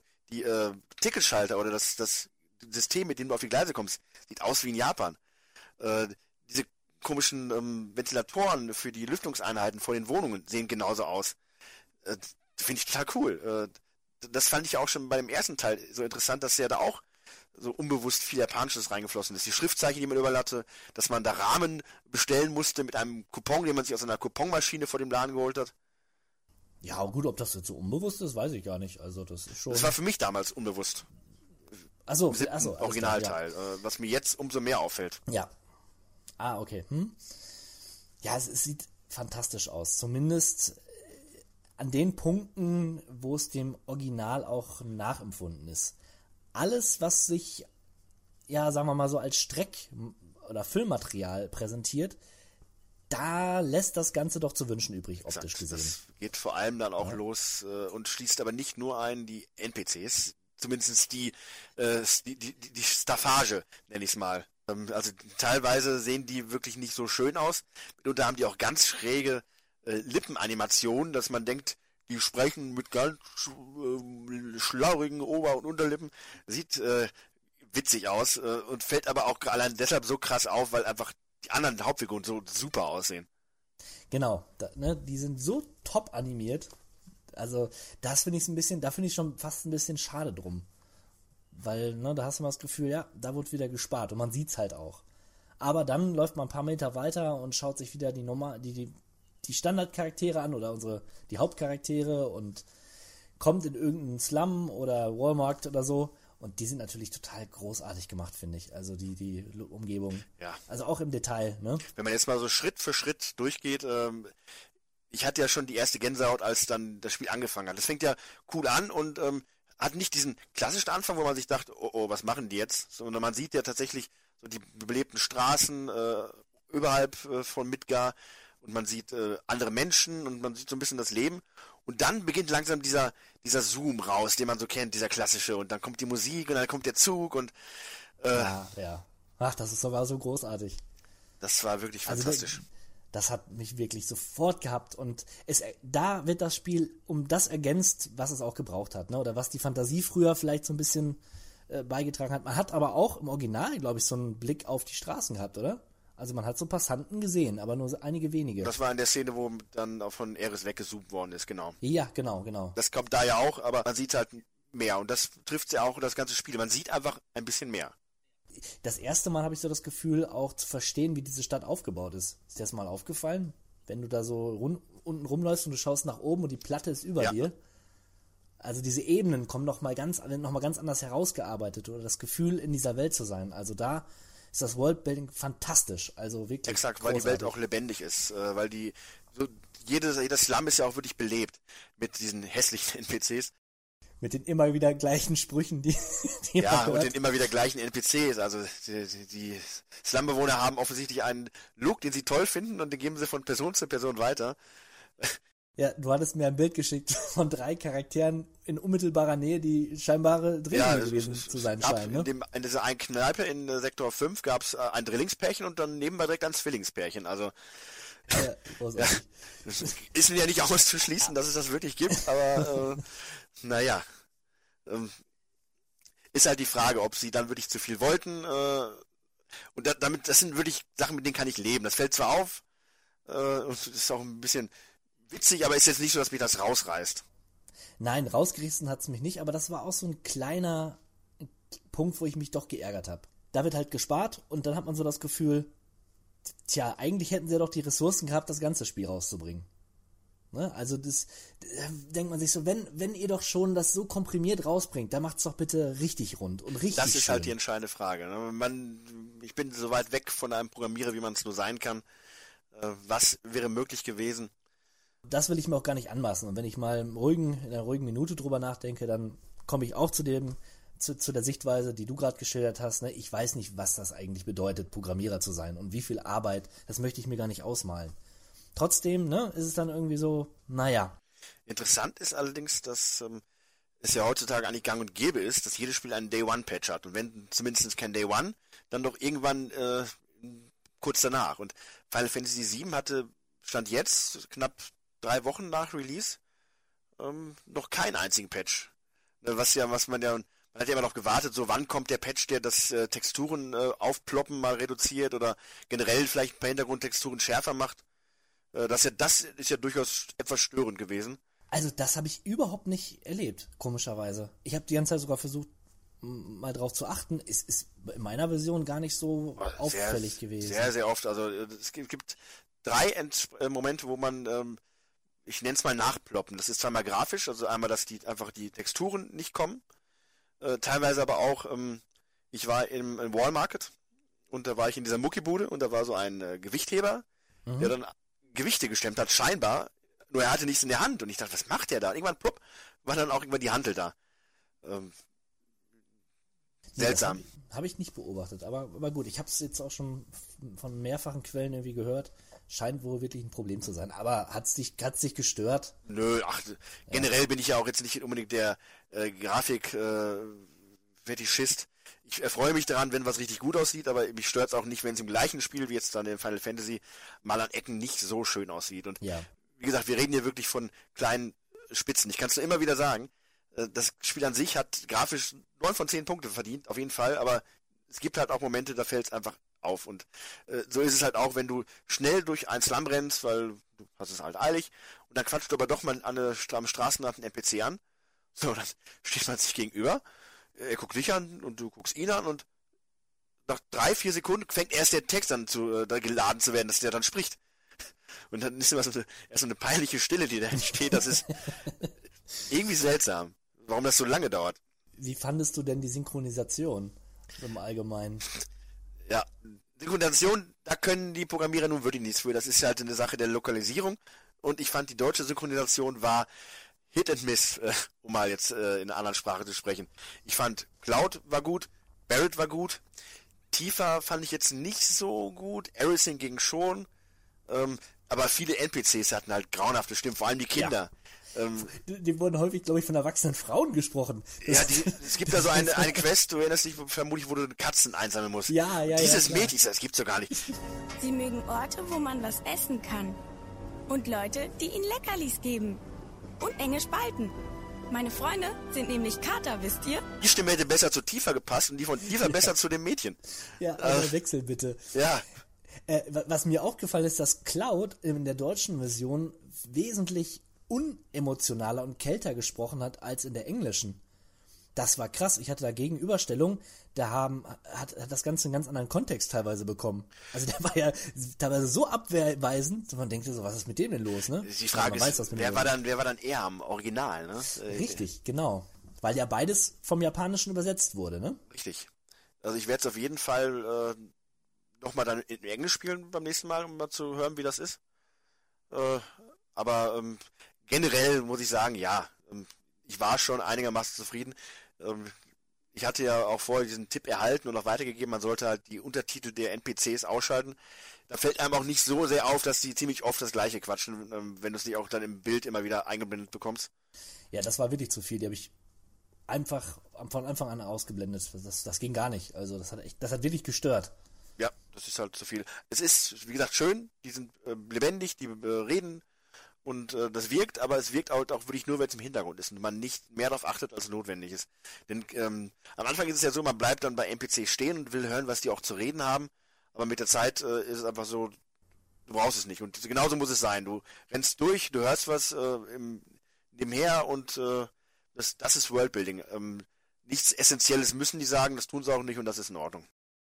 Ja, und ich muss auch sagen, es gab so manche Begegnungen, die ich wirklich genossen habe. Ne? Also die, die, haben mich wirklich unterhalten. Man trifft beispielsweise auf, ich will jetzt nicht, ich will jetzt nicht spoilern, aber man, man trifft auf eine Frau, die ein düsteres Geheimnis hat, sage ich mal. Mehr oder weniger. Sie führt zwar quasi ein Doppelleben und äh, diese Frau begegnet, die kann man begegnen, der kann man begegnen, aber muss es nicht. Und ich habe sie dann wiedergefunden in einem bekannten äh, Amüsierviertel Viertel quasi in der Hintergasse und das war ziemlich lustig. Ich weiß nicht, ob du weißt, was ich meine. Ja, ja, ja. Ne? Das, also solche Kleinigkeiten, also man tr trifft dann auch äh, Leute wieder in der Geschichte. So, ne, so kleine Randanekdoten, die das Spiel schreibt, die mich wirklich gut unterhalten haben. Ja, ähm, machen wir mal ganz kurz äh, so diesen, diesen äh, Step-by-Step-Vergleich. Ähm, Original und Remake. Okay ich für meinen Teil, ähm, und jetzt möchte ich auch nicht, also ich lasse das Ende lasse ich bewusst ausgeklammert, denn da kommen wir später noch zu. Aber ich finde eigentlich, dass alle wichtigen Momente, auf die man sich als Fan freut, vorkommen. Ja, unterstreiche ich so. Ich habe äh, so ein paar Highlights, ja. die waren alle dabei. Also bei mir zum Beispiel einfach war es das äh, äh, Wandern von ähm, Cloud und Eris über den Dächern, nachdem sie aus der Kirche geflüchtet sind. Das fand ich im Original schön. Und äh, ich fand es im Remake exakt genauso schön, weil die Musik genauso passend war und weil die Szene auch schön lang ging und einfach noch so ein bisschen diese Chemie zwischen Eris und äh, Cloud noch ein bisschen mehr hervorkam. Weil ich ja immer ein Team tiefer äh, Anhänger war, darum war mir das egal, was Eris macht, aber ich fand Eris sehr gelungen in diesem Spiel. Ich auch und ich bin trotzdem zum Team tiefer übergewechselt. Äh, vielleicht, das muss an meinem Alter liegen. Also früher war ich auf jeden Fall hochgradig in Eris verliebt Heute ganz klar Tifa. Tifa ist äh, meine Wahl Nummer eins. Ja, die, ist, die ist schon tough. Die ist schon tough. Die ist, die ist eine taffe Frau, ne? die weiß sich zu wehren, ist aber und bleibt dabei aber noch Frau. Und das finde ich schön. Ähm, ich habe mein, mein Lieblingsmoment ist der zum Beispiel, wo, wo Cloud und Tifa im, auf dem Spielplatz sitzen als Kinder oder als Jugendliche. Ja, der, der Flashback. Das der fand Flashback. ich auch sehr schön, ja. Ich meine, das habe ich erwartet, dass die Szene dabei war und sie war dabei. Also, ne, das sind so Momente, wo man denkt so, ja, und ich habe vielen Momenten auch schon entgegengefiebert, weil ich wusste, oh, die müssen gleich kommen. Teilweise waren sie versetzt, aber sie kamen. Sie kamen. Äh, exakt. Und teilweise fand ich auch schön, dass sie wirklich eins zu eins sich an das Skript des Originals gehalten haben, was die dann, was die Figuren gesagt haben. Äh, das hat aber auch immer wieder so für nostalgische, für nostalgisches Feeling gesorgt. Ähm, ich fand den Wall Market sehr gelungen, auch oh, ergänzt ja. ähm, um ähm, viele Momente, die äh, einfach dazu passten, weil es ist ein Amüsierviertel und ich finde, daraus haben sie halt noch mehr gemacht und das hat sich auch fantastisch angeboten. Und wo wir gerade beim Mall Market sind, ganz kurz, ich war zuerst enttäuscht, dass ich irgendwie nicht das Gefühl hatte, dass meine Entscheidungen, die ich treffe, Auswirkungen darauf haben, für wen sich Don Corneo dann am Ende entscheidet äh, für die Nacht. Tatsächlich ist es aber so, dass du durch Entscheidungen, die du schon vorher im Spiel triffst, beeinflussen kannst, was sowohl Tifa für ein Kleid trägt, was sowohl Eris für ein Kleid trägt, aber was auch Cloud für Kleider trägt. Also jeder hat drei verschiedene Outfits. Äh, das wusste ich so vorher nicht. Fand ich interessant. Äh, und das lindert ein wenig meine Enttäuschung, weil du hast ja dann im Original die Möglichkeit gehabt, die komische äh, sexy Unterwäsche zu holen und dich einparfümieren zu lassen und dergleichen. Und das hat halt dafür gesorgt, dass du dann äh, gewählt worden wärst. Mhm. Und ich weiß jetzt nicht, ob im Remake immer nur Cloud gewählt wird. Äh, vermutlich schon. Aber ähm, zumindest die Möglichkeit, dass es optisch sich unterscheiden kann. Ähm, und es gibt noch ein, zwei andere kleine äh, ähm, Abweichungen, die man erleben kann. Äh, Finde ich in Ordnung. Wie fandest du denn die Raw Market ähm, Honeybee-Geschichte? Okay, gut. Da muss ich ganz ehrlich sagen, das ist auch so ein. Fällt das schon ins Spoiler-Territorium? Ich versuche mich vage zu halten. Also im Original Ja. fand ich das Honeybee äh, und alles, was drumherum passiert ist, witzig, schräg Mhm. und äh, interessant. Also diese Räume, die man da, in die man reingucken konnte, da ist äh, Ja. mehr passiert. Die waren sehr schräg. Äh, richtig. Ähm, das haben sie jetzt im Remake auch ein bisschen, aber du hast anstatt, glaube ich, sechs Räume da nur vier und auch in, nur in zweien passiert wirklich was. Und ähm, naja, das war's prinzipiell auch. Beim, was im Remake passiert, meine Herren, also äh, diese Tanzeinlage, die einen dann erwartet, ähm, das muss man mögen. Ich hab's gemocht, ich fand's irgendwie cool, muss Ja. ich ganz ehrlich sagen. Ich fand den Song cool, ich fand es einfach nur schräg. Und äh, ich kann mit so einem schrägen Ausflug in Quatschgefilde kann ich immer gut leben und äh, das war das für mich. Aber ich fand äh, einfach, dass das alte Honeybee ein bisschen mehr, ähm, das wirkte exotischer als das, was da war. Sagen wir auch, wie es ist. Das alte Honeybee war mehr Bordell. Ja, ganz klar. Und, und das neue Honeybee ist ein Theater, ein Kabarett, ein, also ich weiß nicht gar nicht, ob da so sexuelle Dienstleistungen angeboten werden. Man könnte es vermuten, aber irgendwie ist da auch der, die Kunst im Vordergrund Ja. und weniger der Sex, um es mal Ja, ganz richtig, klar richtig. zu sagen. Also ich fand das alte besser als in allem, aber ich fand auch das, was sie da gemacht haben, äh, für einen schrägen Ausflug zwischendurch äh, war es in Ordnung. Und natürlich umso witziger fand ich dann einfach aber auch tatsächlich am Ende den, äh, den Weg, den dann Cloud, nachdem er umgestylt worden ist, hoch zum zu Don Corneo und jeder flirtet ihn auf der Straße an. Das, das war schon cool gemacht. Also alles in allem auch eine ganz coole Sache. Ja, die, die Corneo-Geschichte, die hat mir auch sehr gut gefallen. Also, auch wie sie ihn dargestellt haben, ne? Das muss man klar sagen, das war großartig. Genauso wie man sich ihn Der ist vorgestellt perfekt hat, getroffen, ja. haben sie ihn, Mann, Mann, Mann, richtig widerlich, aber Das stimmt. Die großartig. Szene an sich war auch sehr schön und genauso wie ich es in Erinnerung hatte, mit den Drohungen, die sie ihm gegenüber aussprechen und dann am Ende äh, dem verschlagenen Bösewicht-Trick, den er dann anwendet. Ähm, gute Sache. Ja, vielleicht rudern wir bei den Charakteren noch mal kurz zurück. Ähm, die Charaktere Biggs, Wedge und Jesse haben ja mehr Raum bekommen im Remake. Ne? Das unterscheidet es tatsächlich vom Original. Vor allen Dingen Jesse hat ähm, ja äh, eine viel größere Rolle bekommen und vor allen Dingen hat sie Cloud ständig Avancen gemacht. Also im, im Remake jetzt, ne? Das ist sehr seltsam Also gewesen. ich fand im Original fand sie Claudia auch cool. Äh, Ab- aber eher cool. Also entweder war ich zu jung oder ich war, war einfach nicht auf Zack. Aber ich habe nicht das Gefühl gehabt, dass sie ihn angehimmelt ja, hat. in Final Fantasy VII Remake himmelt jeder Cloud an. Jeder, der weiblich ist, findet Cloud cool. Ja, das stimmt. Äh, und eigentlich auch jeder, der männlich ist. Barrett hat ja auch durchaus äh, tiefe Gefühle irgendwo für Cloud. Tatsächlich. Ja, also äh, auf männlicher Basis. Ja, ich wollte gerade sagen, also ne, das ist. Äh, äh, Cloud ist ja auch ein cooler Typ. Ja, ne? ganz Cloud ist, klar. ist ein super cooler Typ. Also ich fand tatsächlich äh, die drei Figuren, Bex, Bix, Wedge und Jesse, ich fand sie gut. Ich fand auch Jesse äh, gut und als äh, Fan des Originals äh, weiß man ja, was äh, letzten Endes passiert mit den äh, Charakteren und das hat das für mich umso tragischer gemacht, weil ich fand die alle drei sehr sympathisch.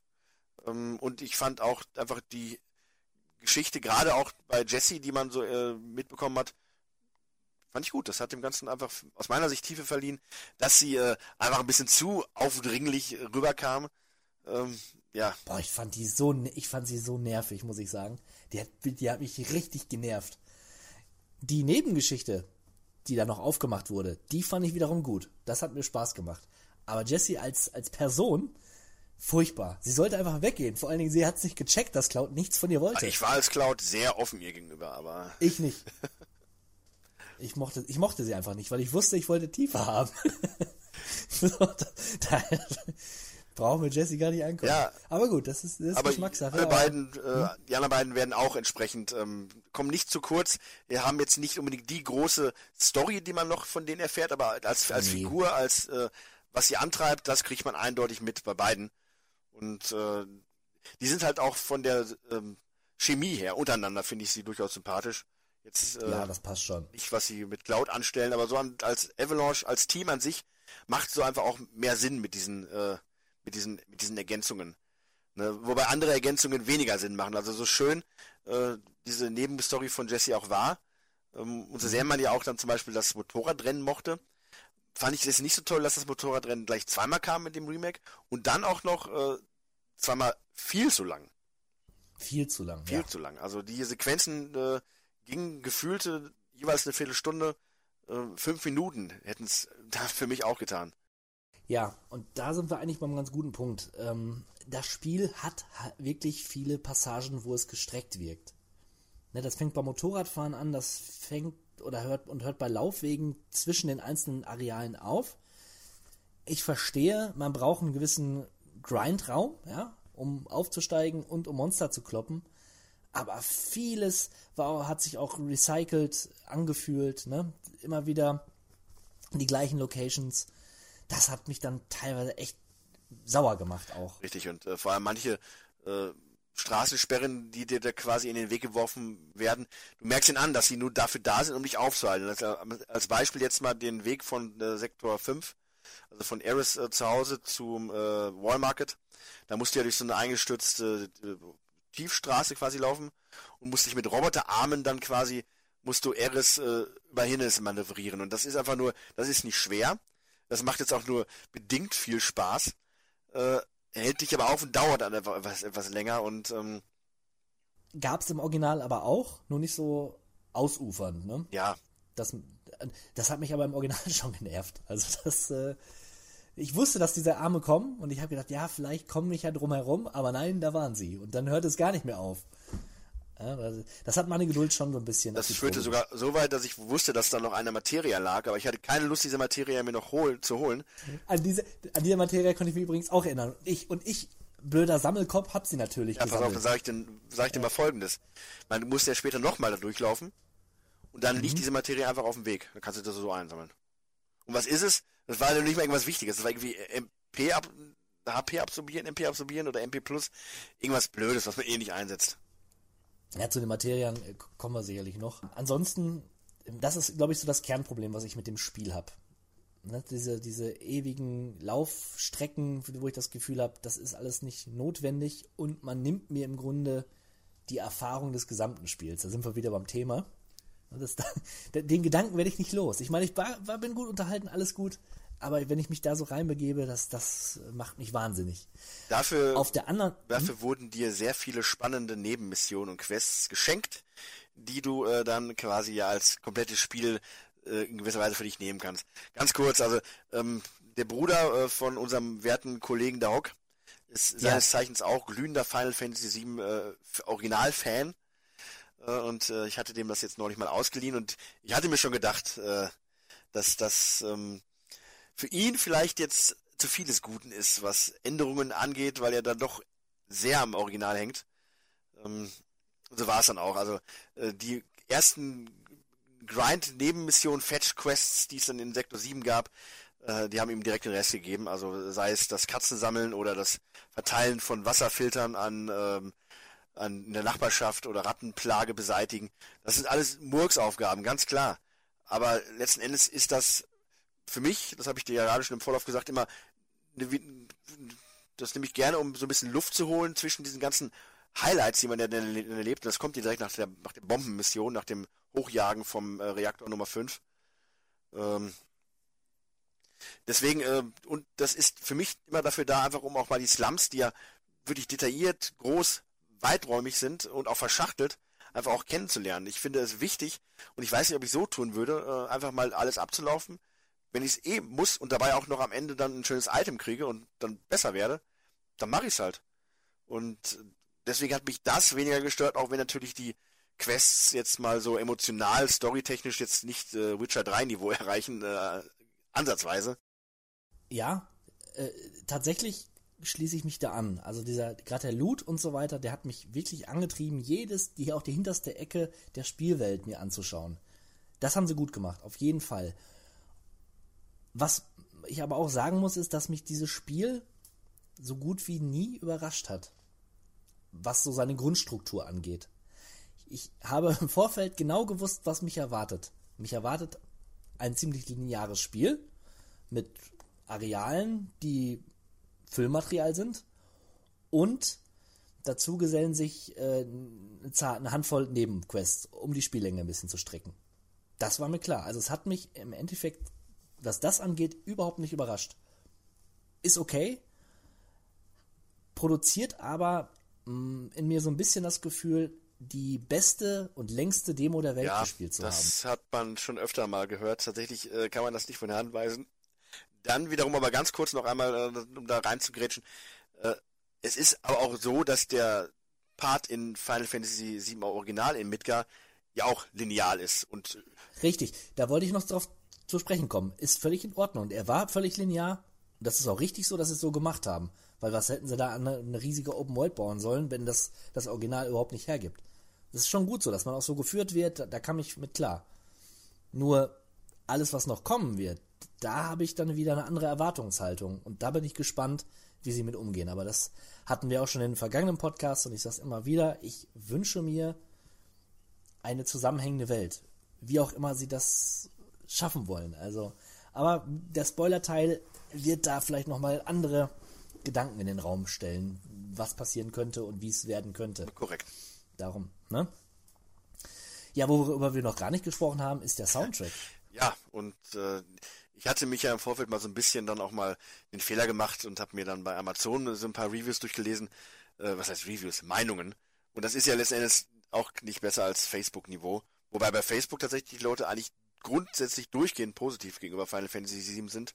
Generell muss man ja sagen, dass äh, das Spiel so kritikmäßig, gerade bei Fans als auch bei äh, Kritikern, überdurchschnittlich gut ankommt.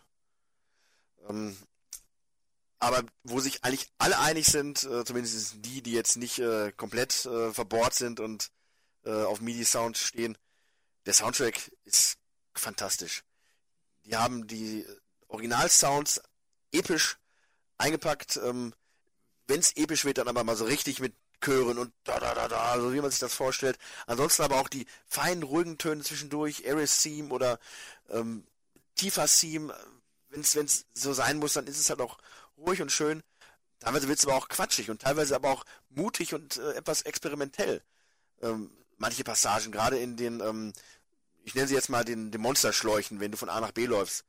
Äh, Melodien, die du sofort erkennst, weil du beim Grinden bei Final Fantasy VII Original die auch tausendmal gehört hast, die Songs, tauchen da auch auf, aber in so interessanten Variationen, dass es einfach wieder Spaß macht, die nochmal neu zu hören. Ja.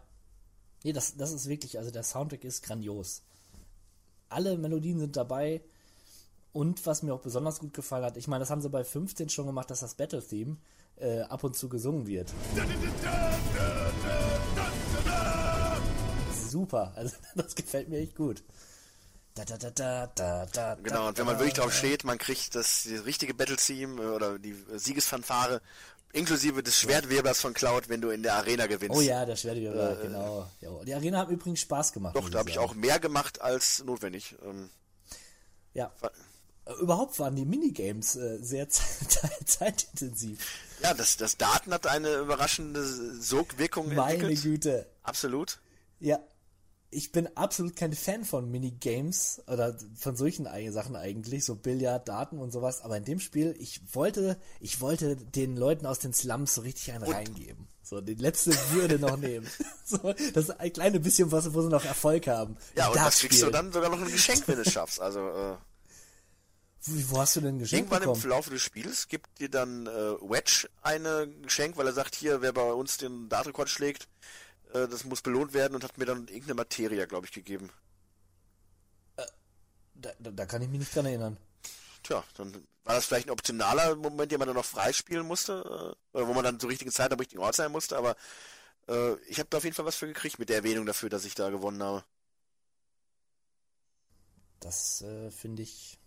Oder vielleicht musste man äh, äh, Wedge Wedge auch einfach irgendwann mal ansprechen, als man die, Option hatte.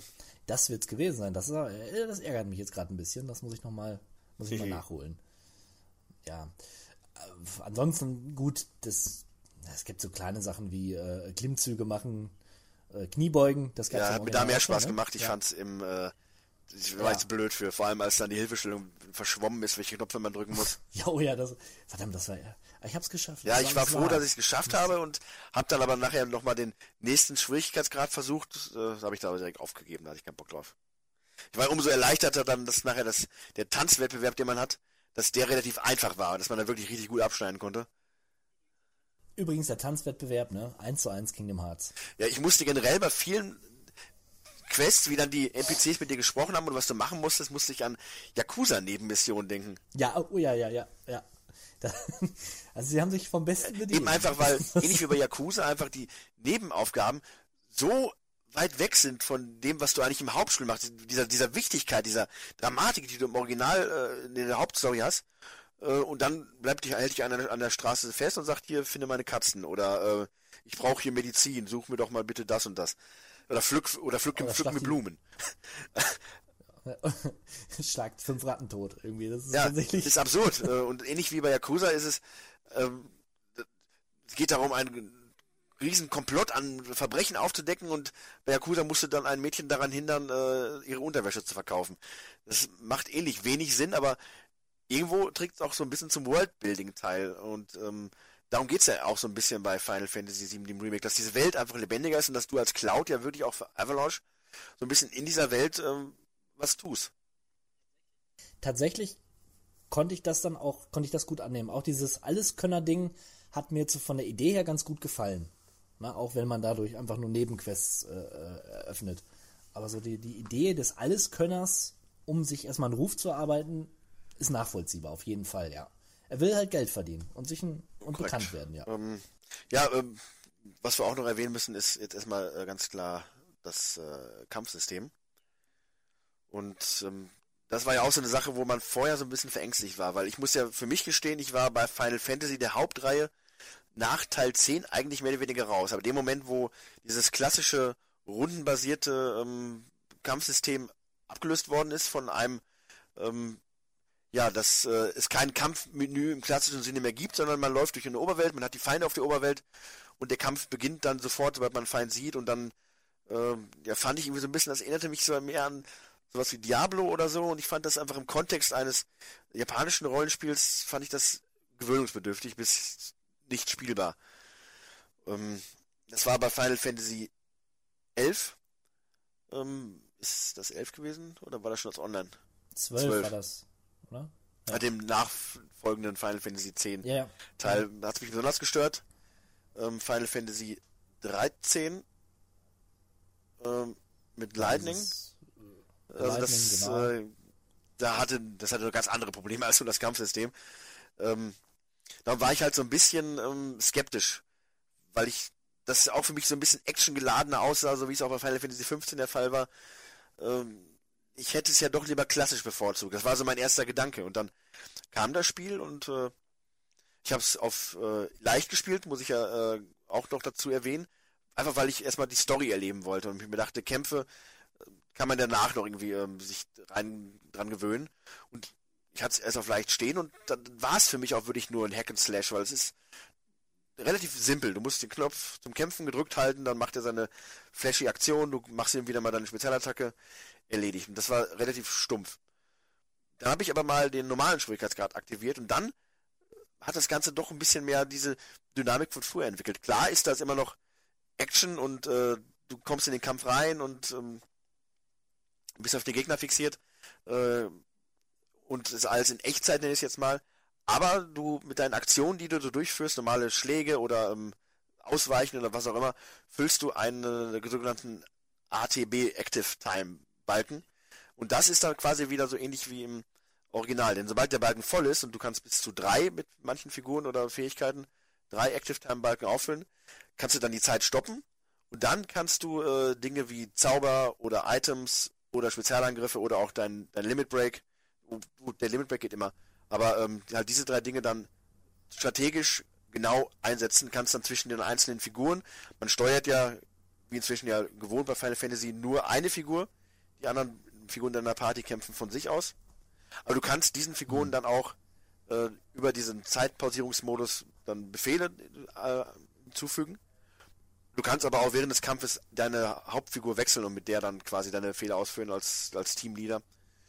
Ähm, Hast du das gemacht? Ich habe nach der Zeit dann tatsächlich auf äh, normal gestellt und dann auch so gespielt, äh, zumindest gegen, gegen die Bosskämpfe, weil dann machte das auch wirklich mehr Spaß, weil durch die Schläuche, die, die Dungeons wollte ich schnell durch, alles weghauen, was geht, klar, Erfahrungspunkte und äh, ähm, die Materie aufleveln, aber dann Kämpfe wollte ich dann doch ein bisschen den strategischen Aspekt haben und den hat man meiner Ansicht nach mit dem Kampfsystem.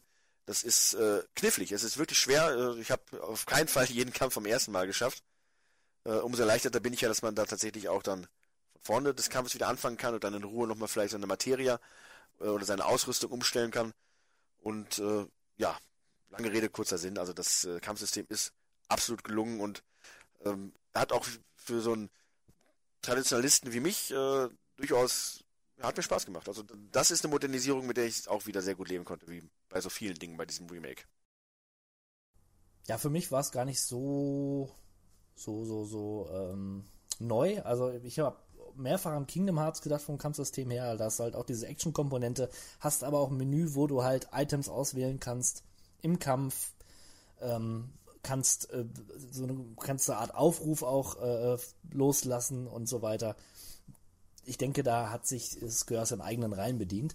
Aber Final Fantasy VII fühlt sich halt noch mal ein bisschen kontrollierter an. Und das hat mir gut gefallen. Und auch takt, also es war wirklich taktisch stellenweise. Und es hat mir auch, so wie dir, Spaß gemacht, zu wechseln mit den Charakteren. Ähm, gehst du auf, gehst du auf Eris, machst einen Heilangriff, wechselst zu Barrett rüber, schießt aus der Distanz, dann wieder zu Cloud, einen Angriff. Und ähm, das hat wirklich, hat mir wirklich Spaß gemacht. Und ich fand es auch gut, dass Materia wieder dabei war und dass man die wieder aufleveln konnte.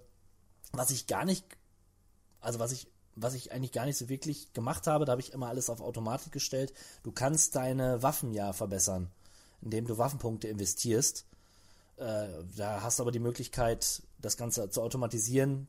Dann hast du, glaube ich, äh, drei Richtungen, ne? Defensiv, offensiv und oder sowas in der Art. Ja. Ausgeglichen oder sowas. Und ich habe immer ausgeglichen Offensiv, immer, immer kloppen. Ähm, das ist ja quasi ja. so wie das Sphärobrett in Final Fantasy X. Du hast dann halt für jede Waffe mhm. eine bestimmte Anzahl von Punkten und hast dann fünf, sechs, äh, ich nenne es mal Sonnensysteme, wo sich einzelne Attribute freischalten lassen, äh, MP plus, äh, HP plus, bestimmte Kampftechniken, die man anwenden kann und das kannst du dir dann auswählen. Das habe ich am Anfang auch manuell gemacht, bis ich mir irgendwann dachte, ich nehme eigentlich auch immer nur das gleiche. Ich nehme mehr äh, physischer Schaden und dann gucke ich, was übrig bleibt. Da kann ich auch direkt auf Offensiv stellen und ähm, das Schöne ist halt nur, dass durch diese Art der Technik jede deiner Waffen, die du als äh, für deine Figuren ansammelst, immer irgendwo wichtig bleibt, weil das Buster Sword von, von Cloud ist ja doch die Waffe, mit der man Cloud verbindet. Äh, ist nicht so, dass sie dann nach dem ersten Waffen-Upgrade überflüssig wird, sondern du kannst die entsprechend anpassen und jede Waffe hat einzelne Attribute, die sie immer wieder interessant macht. Ja, Dinge, die du mit der einen Waffe machen kannst, gehen mit der anderen nicht. Also der Level am Ende ist nicht, klar hast du am Ende die letzte Waffe, die du findest, ist dann auch vermutlich alles in allem das Beste, was du haben kannst, weil es dann auch in der Regel die meisten Materia-Slots hat. Trotzdem kannst du mit Cloud, wenn du das denn möchtest, auch mit dem Buster Sword den Endkampf bestreiten. Ja, mich hat es immer ein bisschen irritiert. Ich bin es immer so gewohnt, du kriegst eine neue Waffe, die ist automatisch besser als aus dem Originalspiel. Zumindest habe ich es immer so gemacht. Neue Waffe, ausrüsten, brauche ich gar nicht groß drauf gucken, weil ich gehe davon aus, dass sie besser ist als die davor. Das ist, wie du sagst, ein bisschen anders. Aber hat mich jetzt auch nicht großartig gestört. Ich fand das Design der Waffen Absolut. wieder großartig. Ne? Überhaupt die ganzen Kämpfe, wie sie inszeniert sind, es sieht einfach. Ja, ich fand äh, aber auch schön so Kleinigkeiten, aber dass wirklich die Materie, die du anbringst, in allen Sequenzen auch in deinen hm? Waffen dann ja. zu sehen waren.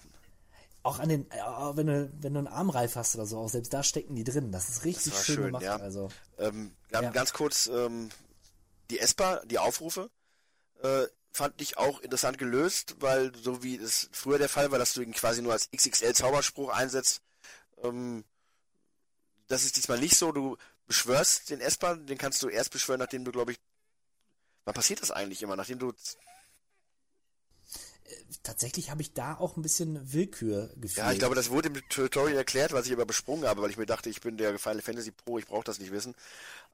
Irgendwann füllt sich halt so ein, ähm, oder beginnt so eine Art Sanduhr, und wenn die abgelaufen ist, hast du die Möglichkeit, dein Esper zu beschwören, also deinen Aufruf.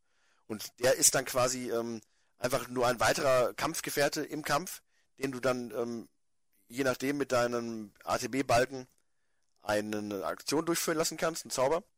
Und äh, der ist nur mit einer bestimmte Zeit da und wenn der Zeit abgelaufen ist, äh, dann macht er nochmal einen ultimativen Endangriff und ist wieder weg. Und äh, auch, auch das ist von Kingdom Hearts inspiriert, ne? Beschwörst du Simba beispielsweise, kannst du, da musst du halt Knöpfchen drücken im richtigen Moment und dann kämpft er quasi auch für dich. Äh, Habe ich mich also auch zurückerinnert gefühlt.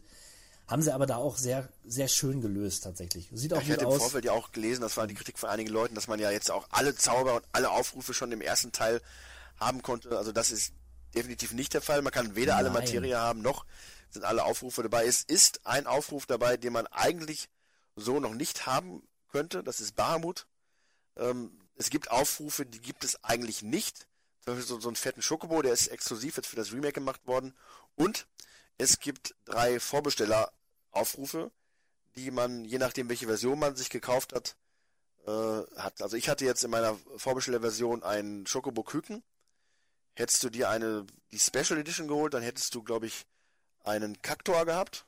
Und dann gibt's noch einen Carbunkel, der wäre dann in der ultimativen Edition gewesen oder so.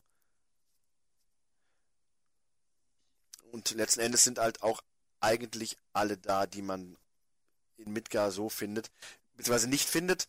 Das ist auch ein Unterschied. Man findet eigentlich nur einen Aufruf in freier Wildbahn. Die anderen Aufrufe werden dir entweder geschenkt von Jesse oder aber du musst sie durch diesen Chatley-Typen, den man dann trifft im Laufe der Story, kann man die durch ein Kampfsystem äh, oder ein Kampfminispiel nächstes Mal freischalten. Man muss die erstmal besiegen, für, so wie Pokémon, und hat dann äh, die Beschwörungsmacht über sie. Finde ich ganz charmant gelöst. Ähm, also fand ich überhaupt ganz inter interessant, diesen, diesen Charakter auch. Oder natürlich auch wieder ein bisschen Arbeitsbeschaffungsmaßnahmen. Name, der hat einen halt immer verschiedene Aufgaben gestellt, gibt einen so eine Analysefähigkeit, äh, Materia. Und äh, da kann man halt Gegner Daten das hat sammeln. aber wirklich Spaß gemacht. Und ich habe auch wirklich immer, das war für mich auch, kein ja. Problem, dir einen ähm, Materia-Slot immer mit Analyse zu belegen, weil ich es zum einen interessant Nee. fand und zum anderen, gerade gegen Bosse, es ja auch absolut wichtig war, äh, das einzusetzen. Ja. Es gibt einen sogar Hinweise. Ja, und eine kleine Charakterbiografie teilweise auch. Also manche Gegner, die ich besonders Auf- eklig ja. oder cool fand, äh, und äh, da gab es ein paar. Das habe ich auch ganz gerne mal gelesen. Und das ist ja auch so ein Faktor, gerade zum Ende hin, wenn man in dieses Labor von äh, Professor Hojo kommt, äh, das Mhm. ist schon teilweise ein bisschen unheimlich. Also da haben sie schon so ein bisschen diese creepy Atmosphäre äh, eingefangen. Final Fantasy VII ist kein Horrorspiel, aber äh, ich fand gerade äh, so diese, ich nenne es mal genetischen Experimente, das hatte schon echt Ja. äh, unheimliche Atmosphäre erzeugt. Die haben tatsächlich auch das Ganze ein bisschen entschärft. Im, im Original gibt es ja so eine, so, so eine Blutspur, die Sephiroth. Äh, Exakt. Also die, es soll wohl auch da, ist es wohl eher dieser komische, ich nenne es mal ektoplasmische Schleim. Äh, das haben sie im Remake anders gelöst. Okay, ja, gut. Wollen nicht spoilern. Ich, ich habe da nicht drüber nachgedacht. Das hätte, könnte man als Spoiler verstehen, aber. Generell, aber wo wir gerade beim Entschärft sind, daran- hast du dich ja. mal gefragt, warum das Remake FSK 16 ist und das Originalspiel FSK 12? Äh, ich meine, klar ist, äh, Ja, es wird mehr geflucht. Also Flüche werden offensichtlich ausgesprochen, das ist im Original nicht so. Ähm, ich denke, es ist einfach alles deutlicher auch. Ne? Trotz der, klar, damals hat man die Grafik noch ein bisschen anders bewertet als heute, aber ich glaube schon, man erkennt heute mehr als damals. Äh, auch heute. so, äh, es wirkt alles ein bisschen roher und brutaler. Und vor allen Dingen Sexualität wird da ein bisschen mehr herausgekriegt. vor allem aber diese Sexualität ist- ist, so beiläufig und unschuldig in gewisser Art und Weise. Das äh, ist, Im Original. Ja, auch im- auch im Remake, auch also- da, ach, du denkst, du denkst an eine gewisse Massage. ja, zum an. Beispiel, ganz genau. Und äh, Ja. Ich da sitze da und denke mir, das gibt's doch gar nicht. Und jetzt, ohne jetzt äh, rassistische Stereotypen zu bedienen, aber der, der geneigte Japaner denkt sich vermutlich nichts dabei. Äh, Weil ich habe ich hab auch noch eine Frage, die, sonst vergesse ich die wieder. Ähm, Im Hauptquartier von Avalanche, der Kneipe, ähm, da ist doch unter dem Flipper, Ja. ist das ein Flipper? Ist das Genau. Geheimversteck. Das kann man doch im Original Man sehen. geht rein, richtig, und ist unten sogar aktiv und redet mit denen. Und das tauchte So. dann nicht auf. Das fand ich sehr schade. Und ich habe die ganze Zeit gedacht, so gleich kommt's, gleich kommt's. Und es kam nicht. Und das, genau, das, das hat mich äh, ein bisschen gewurmt. Komischerweise. Da habe ich gedacht, so, wa warum nicht? Weil ich, irgendwie habe ich das beeindruckt damals, warum- was völlig blöd ist, weil es eigentlich nur so ein, so ein ganz, äh, auch ein Stereotype äh, Geheimraum ist. Ja, wo wir gerade bei. Kleinigkeiten sind, ich fand es schön, dass man in der Szene, wo man nachts aus dem Haus von Eris äh, ver- verschwinden muss, dass man auch wieder diese äh, sich rausschleichen musste und nichts umstoßen durfte. Ich habe alles umgestoßen, bis irgendwann das Bild sich gedacht hat, ich, Ich entferne die Hindernisse Ich für dich, auch. damit du einfach rausrennen kannst. So, ich, Ich war dann beim dritten genau. Mal war ich so, Also, so jetzt schaffe ich's. Und dann stelle ich fest, ey, es ist ja gar nichts mehr da. Die haben die ganzen Kisten, die man umrennen kann, weggemacht. Genau so was bei mir auch, habe ich auch gesagt. Ja, für, für die ganz doofen. Das hat mich ein bisschen gekränkt, aber irgendwo war ich dann doch froh. Ja, überhaupt Eris Haus und die Umgebung, wirklich, da müssen wir nochmal sagen, wie schön Klasse. das ist. Oder? Das, das, ist so schön. das Haus fand ich ja Mein Gott, damals schon das schön. Da habe ich auch damals gefragt, Ja. sind die irgendwie reich? Warum haben die da so einen geilen Riesengarten und so ein schickes Haus? Original. Und Original, die Fragen habe ich mir auch gestellt. Was, und warum, was sind die Slums? Warum raubt die keiner ja, aus? die haben da so einen? Wasserfall und Also, alles ist toll. Und Ja. na gut, die Slums waren ja auch jetzt nicht schäbig, das waren schon schicke Slums. Also da würden manche Leute, Ja, die hier so in Slums wohnen, von träumen. Aber Naja. ja, zum Teil zumindest. Also das, nein, das glaube ich jetzt nicht, aber Aber da, wo die wohnen, ein See am Haus oder ein Haus am See, ähm, total klasse. Und es macht ja keinen Sinn. Gut, der Mann von der Mutter war ja Doch. Soldat, dann hat er vielleicht ein bisschen Geld angehäuft. Aber vielleicht sorgt auch Shinra dafür, dass sie ein bisschen behütet dort sind. absolut möglich. Also ich finde, das ist aber auch so ein Knackpunkt, den ich in der Originalstory hatte, dass dieses Rumschlawenzeln von Shinra um Eris, ich meine, die wollen die doch offensichtlich Ja. haben und die sind, doch total skrupellos. Ja, macht keinen Sinn. Äh, warum versuchen die die zu überreden oder in so einer schrägen, äh, mit diesen Turks da die einzusammeln? Äh, Ja, diese, diese, die Turks. Ja, also mit dem Hintergrundwissen, was ich habe aus Final Fantasy VII, im Original mag ich die Turks ja. Aber die Turks, wie die da so waren, äh, speziell der Anführer Z- Cheng oder Zeng, äh, der, sah, der sah schon komisch aus und ja, haben sich auch merkwürdig verhalten, aber ähm, an merkwürdigen Figuren hat es im Spiel nicht gemangelt. Dieser komische Motorrad-Cowboy, der da in dieser Mission einen äh, angegriffen hat, dieser andere neue Soldat, der Cloud dann attackiert. Seltsame Figur. Ja, aber der Motorradtyp, der hat mich auch richtig genervt. Also das war nicht auch Der, blöd. der tauchte auch. Das ist also auch eine Figur, die haben sie sich nicht jetzt ausgedacht, sondern die ist aus irgendeiner, irgendeinem Begleitroman quasi, gab es den auch schon mal. Genau wie Chatley. Ich meine, der war auch schon mal da. Und genau wie dieser komische ähm, Lakai von Don Corneo, der äh, auch noch eine wichtige Rolle übernimmt. Auch den, Ach ja, hm, den mochte Ja, ich, den mochte ich, aber den und den gab es auch schon mal in einem Buch oder äh, in einem ähnlichen Begleitmedium. Ja, was gibt es noch generell zum äh, Hauptspiel zu sagen? Wir haben die Grafik abgefeiert, wir haben die Musik abgefeiert, wir haben erwähnt, dass die Hauptstory nah dran ist, dass äh, die Welt detailliert ist, dass es auch Schwächen gibt und dass ähm, es viel Füllmaterial gibt, logischerweise. Ähm, ganz kurz, also ich habe für meinen ersten Durchgang, wo ich alles mir in Ruhe angeguckt habe, äh, die Dungeons aber mit dem leichten Schwierigkeitsgrad gespielt habe, äh, 30 Stunden relativ genau gebraucht.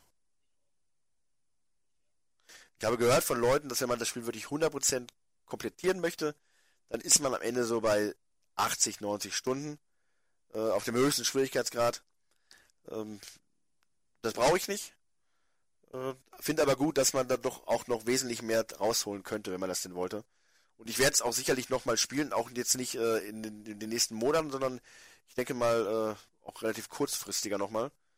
Einfach weil ich die 30 Stunden relativ angenehm finde. Zum einen und weil einfach auch ein paar Sachen, ja, die möchte ich einfach nochmal komplett schaffen. Ich habe, wie gesagt, nicht alle Aufrufe äh, erspielt. Ich habe ein paar Optionen hat man ja im, im Spielverlauf, die man anders wählen kann, aber wenn auch ganz geringfügig, aber trotzdem. Äh, ganz kurz, bist du äh, im Midgar, im Schrinner-Gebäude, die Treppen hochgelaufen oder mit dem Fahrstuhl gefahren? Ich bin mit dem Fahrstuhl. Ich bin die 60 Etagen hochgelaufen. Und das Nicht war ein schlecht. psychedelisches Erlebnis. Das ist nicht wie im Original, dass die laufen und laufen und laufen und ab und zu quatschen Ja. sie. Irgendwann, dann wird die Musik so ganz komisch und das Bild wackelt so ein wenig und alle reden so Okay. ganz komisch. Cloud kann nicht mehr richtig reden und Barrett auch nicht und Tifa ist äh, schon ein bisschen weiter weg, aber die ist, fängt auch an so äh, Quatsch zu reden. Das, das ist echt witzig. Also das äh, und das ist dann auch ein Krampf, weil irgendwann kannst nicht mehr rennen, die gehen dann nur noch und schleppen sich die letzten Stufen dann hoch. Schade. Das hätte ich auch gerne gesehen. Das, das Ja, doch, das, das fand ja. ich cool. Ich werde beim nächsten Mal auf jeden Fall den Fahrstuhl nehmen, aber ich fand cool, dass ich das, äh, dass sie das so gemacht haben. Ja, also Wiederspielwert hat es definitiv. Und ich denke, sobald der zweite Teil raus ist, oder ne, wenn man ein Release-Datum hat, werde ich den, spätestens dann werde ich es nochmal spielen. Einfach um den Übergang besser zu Ja, das ne? sowieso. Also äh, ganz klar muss man sagen, das ist für mich äh, das, was ich haben wollte. Ich kann natürlich jeden verstehen, der enttäuscht ist, weil es ist ein Remake von einem Spiel, was vielen Leuten ans Herz gewachsen ist. Und da hat man ganz besondere Ansprüche. Ich persönlich äh, vergleiche es gerne mal mit Star Wars. Ich fand die letzten drei Star Wars Filme waren eine absolute Enttäuschung und Frechheit. Ähm, da bin ich raus aus dieser ganzen Star Wars Nummer. Find's aber auch okay, wenn Leute das cool finden. Warum auch nicht? Jeder, der Spaß Mhm. hat, warum nicht, umso besser. Aber, und das ist der Unterschied, äh, das entwertet für mich in keinster Weise ja die Originaltrilogie. Und auch wenn man jetzt das Remake vielleicht nicht mag, ist kein Grund, äh, jetzt die große Hasskappe aufzusetzen, sondern man kann immer noch dann das Original spielen. Ähm, das, dieser Traum, den man ja hat, dass das eins zu eins äh, das Spiel so, wie es ist, in hübsch gemacht wird, das geht nicht, das macht auch kein Programmierer, weil wenn ich jetzt mal als Vergleich Resident Evil 2 das Remake heranhole, das ist für mich ein fantastisches Remake, was sich nah am Original äh, an, ähm, angliedert, hat aber auch letzten Endes äh, eine Spielzeit von fünf, vier bis fünf Stunden pro äh, Durchgang. Da ist es durchaus leichter, dann es entsprechend äh, die, detailgetreu nachzubauen, als bei sowas wie Final Fantasy VII. Und Final Fantasy VII ist ja auch kein perfektes Spiel gewesen, auch wenn man das liebt. Aber auch da gibt es sicherlich Sachen, die und da sind ja auch viele Originalprogrammierer, vor allem äh, in den entscheidenden Positionen mit dabei, die einfach Interesse haben, was anderes zu machen, was sie damals vielleicht schon anders ausdrücken wollen, jetzt auch anders zu sagen. Und daraus jetzt so strikt zu reden und zu sagen, oh nein, das ist anders und äh, jetzt diese Nein. Nebenmissionen, das, ja, Nein, die Andersartigkeit werfe ich dem gar nicht vor. Ich möchte nur, dass sie zukünftig das Ganze noch mehr öffnen. Halt ein bisschen mehr, da ein bisschen mehr ins Original gehen und mir eine zusammenhängende Welt geben. Mehr erwarte ich gar nicht. Ne? Ich hoffe, das lösen sie gut. Das ist halt mein Anspruch, den ich schon habe. Ich habe es gesehen, dass sie es bei Final Fantasy XV ganz gut gemacht haben und ähnliches erwarte ich eigentlich auch. Man muss nicht jedes Dorf äh, äh, riesengroß bauen, muss man nicht. Das im Original gab es ja auch klare äh, Visionen von kleinen Städten oder kleinen Dörfchens, ne? Mit ein paar Häusern dabei. Mehr muss es ja gar nicht haben. Die macht, soll man dann schön machen. Aber wie gesagt, ich bin auch kein Programmierer und äh, ich nehme es mit, so wie es kommt. Und ich habe unlängst nochmal in ins Original reingeschaut. Ähm, ich habe tatsächlich noch einen Spielstand gefunden, wo ich so gerade bei der Chocobo Farm angekommen bin, auf der Weltkarte. Und ich muss sagen, man kann es heute immer noch spielen.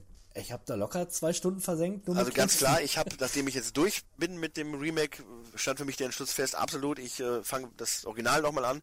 Ich überlege, ob ich es mir ja. auf der Switch jetzt hole, weil es ja, ähm, glaube ich, der äh, Steam-PC-Version etwas am nächsten kommt mit den etwas detaillierteren äh, Grafiken. Ähm, ich meine, ich habe es für die PlayStation 1 noch, ich habe es auch für die PlayStation 3 im äh, Store mir damals geholt, aber das hat ja noch leicht diese verwaschene PS1-Grafik und ich fände es mal schön, dann jetzt nochmal mit einer etwas anderen aus einem anderen Blickwinkel zu spielen. Finde etwas frech, dass es immer noch 15 Euro kostet äh, im Nintendo Store.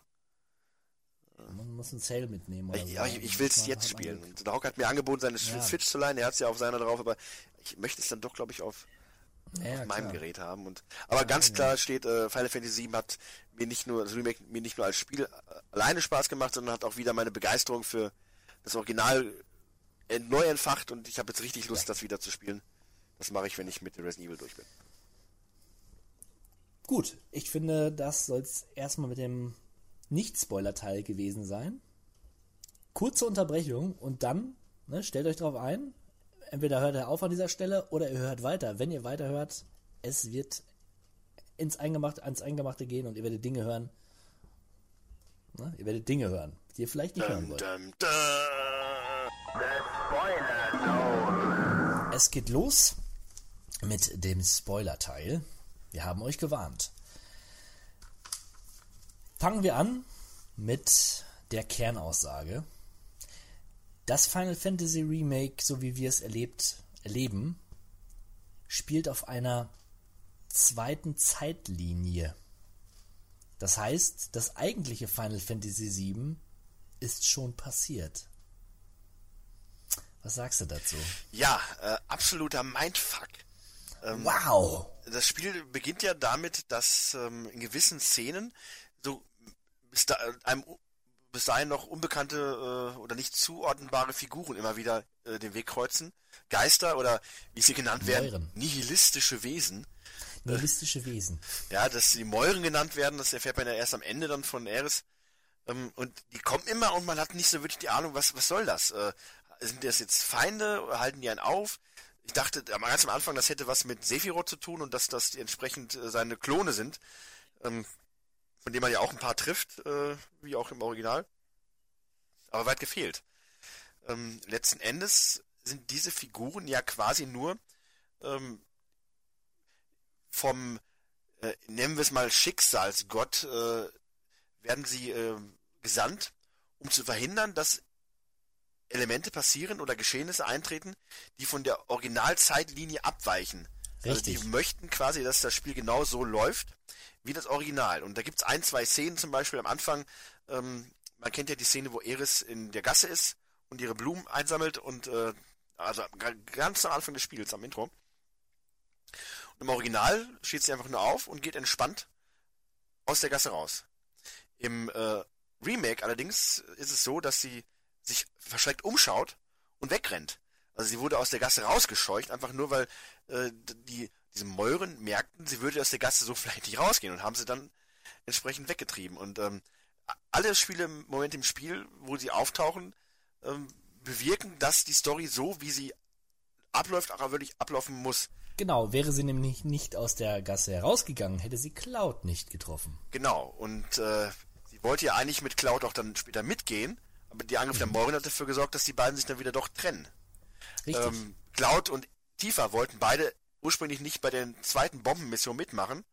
Dann kamen die Mäuren, haben Jesse verletzt und haben äh, dann so da doch für gesorgt, dass äh, Cloud und Tifa beide bei der nächsten Mission mitmachen mussten. Äh, bei der Flucht ähm, vor Sch- den Turks oder vor vor ähm, Reno, um genau zu sein, äh, wäre Eris fast von der Brüstung äh, gefallen. Da wurde sie von einer Mäure aufgefangen und zurückgestoßen. Äh, all das äh, zieht sich ja bis zum Ende hindurch ähm, und äh, sorgt quasi dafür, dass alles so bleibt, wie es ist. Und das ist für, für mich immer wieder so, wenn ich das dann im Nachgang mir so anschaue und drüber nachdenke, das perfekte Bild von den wirklich von der fanatischen Fanbasis, die all das so haben möchte, wie es ist, die dann auftauchen und dafür sorgen, dass es genauso bleibt. Und am Ende setzt sich ja quasi das der, der Programmierer oder die Hauptfiguren setzen sich über das Schicksal hinweg. Und Das ist eigentlich ziemlich clever. Also diese Interpretation ist ziemlich clever und äh, hört, also das löst in mir sympathische Gefühle für die Entwickler aus. Absolut, absolut. In einer Weise. Ähm, ich finde das nämlich, und da kommen wir jetzt einfach mal zum Hauptspoiler, weil äh, das Ende des Spiels, das suggeriert nämlich meiner Ansicht nach, dass ähm, nicht nur das Ende, auch so ein paar Geschehnisse, die vorher eingetreten sind, suggeriert für mich ganz klar, dass ab jetzt alles passieren kann. Der nachfolgende Teil muss nicht, der kann theoretisch genauso laufen wie jetzt äh, das erste Remake, kann aber auch bedeuten, dass jetzt alles komplett anders ist. Und, Richtig, ähm, sie, sie halten sich alle Wege damit offen. Das ist aus spieldesignerischer äh, Freiheit heraus, Freiheitsgedanken heraus, großartig. Und ich muss ganz ehrlich sagen, ich bin absolut bereit, diesen Weg mitzugehen, weil ich finde, nämlich, Ei, ja, hm. nachdem ich jetzt das gespielt habe und ich es auch schön fand, wie dem Original gehuldigt worden ist, muss ich doch auch sagen, ich fände es spannend, mit dieser Crew, mit diesen Figuren in dieser Welt eine Geschichte zu erleben, die ähm, sich an der normalen Story entlanghangelt, was sie auch muss, denn das Ziel ja das gleiche. Sephiroth möchte die Welt zerstören, die Truppe möchte sie aufhalten. Äh, aber dass einfach alles passieren kann, was ja dazu fü- führen könnte, dass zum Beispiel Eris gegebenenfalls gar nicht stirbt, sondern vielleicht tiefer, äh, dass andere Dinge einfach dann eintreten, die wir, an die wir uns, an den Status quo, den wir uns gewöhnt haben. Das kann beängstigend sein, weil man es vielleicht nicht möchte. Es kann aber auch echt viele interessante Optionen bieten, dass man einfach das Spiel, was man aus dem FF kennt und liebt, ähm, einfach nochmal komplett anders einen anderen Schritt einnimmt. Ja, letztlich wollen oder möchte ich aber schon die Orte wiedersehen, die ich auch kenne. Und die Momente auch wiedersehen, die ich kenne. Also zu großen, zum großen Teil auf jeden Fall. Absolut. Also die so Orte viele bleiben ja ikonische gleich, Momente. Ne? Ja, aber die auch von den Momenten her, ikonische äh, Momente, die das Spiel ja durchaus auch nach Midgard hat, möchte ich schon erleben.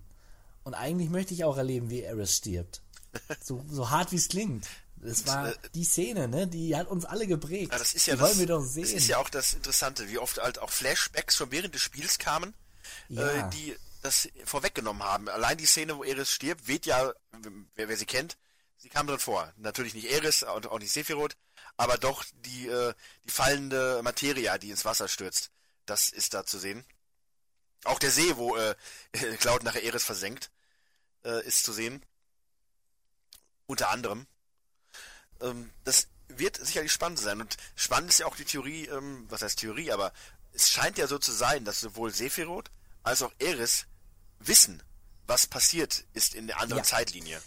Das wollte ich gerade sagen. Eris ahnt es zumindest, ne? Ob sie es weiß, weiß ich nicht, aber sie ahnt es. Genau, und Sephiroth scheint es tatsächlich schon zu wissen. Und äh, Mhm. am Ende gibt es ja diesen kurzen Moment, äh, diesen jetzt schon berühmten Satz, äh, wo Sephiroth zu Cloud sagt, du hast noch sieben Sekunden. Ne? Und da lässt sich so viel reininterpretieren. Äh, Gerade auch in Bezug auf Eris. Und, äh, diese sieben Sekunden, diese sieben, äh, das hatte ich ja vorhin schon angekündigt, diese sieben zieht sich ja so durch Final Fantasy 7 durch, diese Mhm. Zahl. Ähm, das fängt an damit, dass äh, Avalanche in Sektor 7 residiert, dass der erste, äh, dass der erste äh, äh, Reaktor, der explodiert, Reaktor 7 ist, dass äh, Tifas Bar der siebte Himmel heißt, dass es in der Gold Saucer gibt sieben Attraktionen.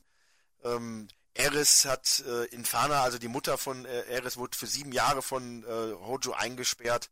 Ne, äh, Tifa ist sieben Tage bewusstlos, nachdem sie im äh, Midel äh, außer Gefecht gesetzt wird. Ähm, das Shinra-Gebäude hat 70 Etagen. Also die sieben zieht sich unendlich. Und das Interessanteste ist, sieben Sekunden lang ist Sephiroth zu sehen in der Zeit, in dieser Cutscene, wo er Eris tötet. Diese sieben Sekunden. Das ist ja im Grunde unglaublich. Und dass das. Das ist schon Dinge fast, das ist schon jetzt- fast zu unglaublich. Also Das, ist, das sind ja Dinge, die ja 20 Jahre am Schlummern waren. Die waren ja im Original auch vorhanden. eben, oder? Das, genau, genau, exakt. Ja, das ist alles, alles drin. Es, es gibt da nichts, was davon abweicht. Und ne, das, als wenn es einen Masterplan gegeben hätte. Irgendwann mal das Remake rauszuhauen, absolut. Aber ich finde gerade das mit den sieben Sekunden in der Cutscene von äh, von Sephiroth, Aber, oder ist das Zufall?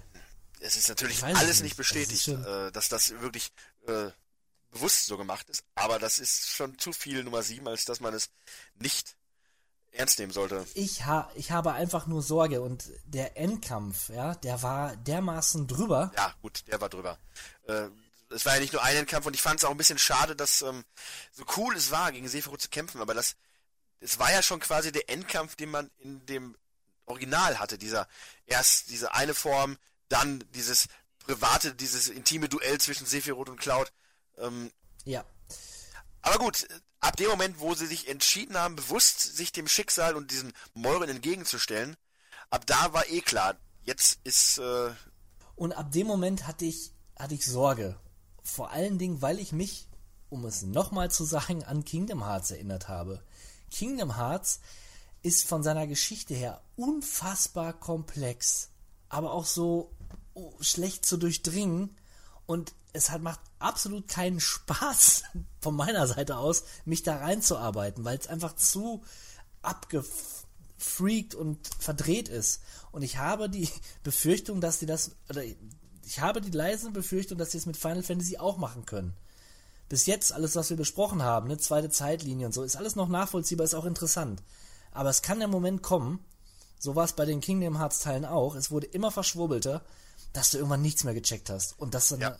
Dann hat es mich verloren. Und ich habe echt Angst, dass die das da auch machen. die Gefahr besteht. Alleine, äh, es gibt ja so ein paar Momente gerade am Ende hin. Es ist ja nicht nur so, dass ähm, sich offensichtlich äh, Sephiroth und Eris an die Ereignisse im Originalspiel erinnern.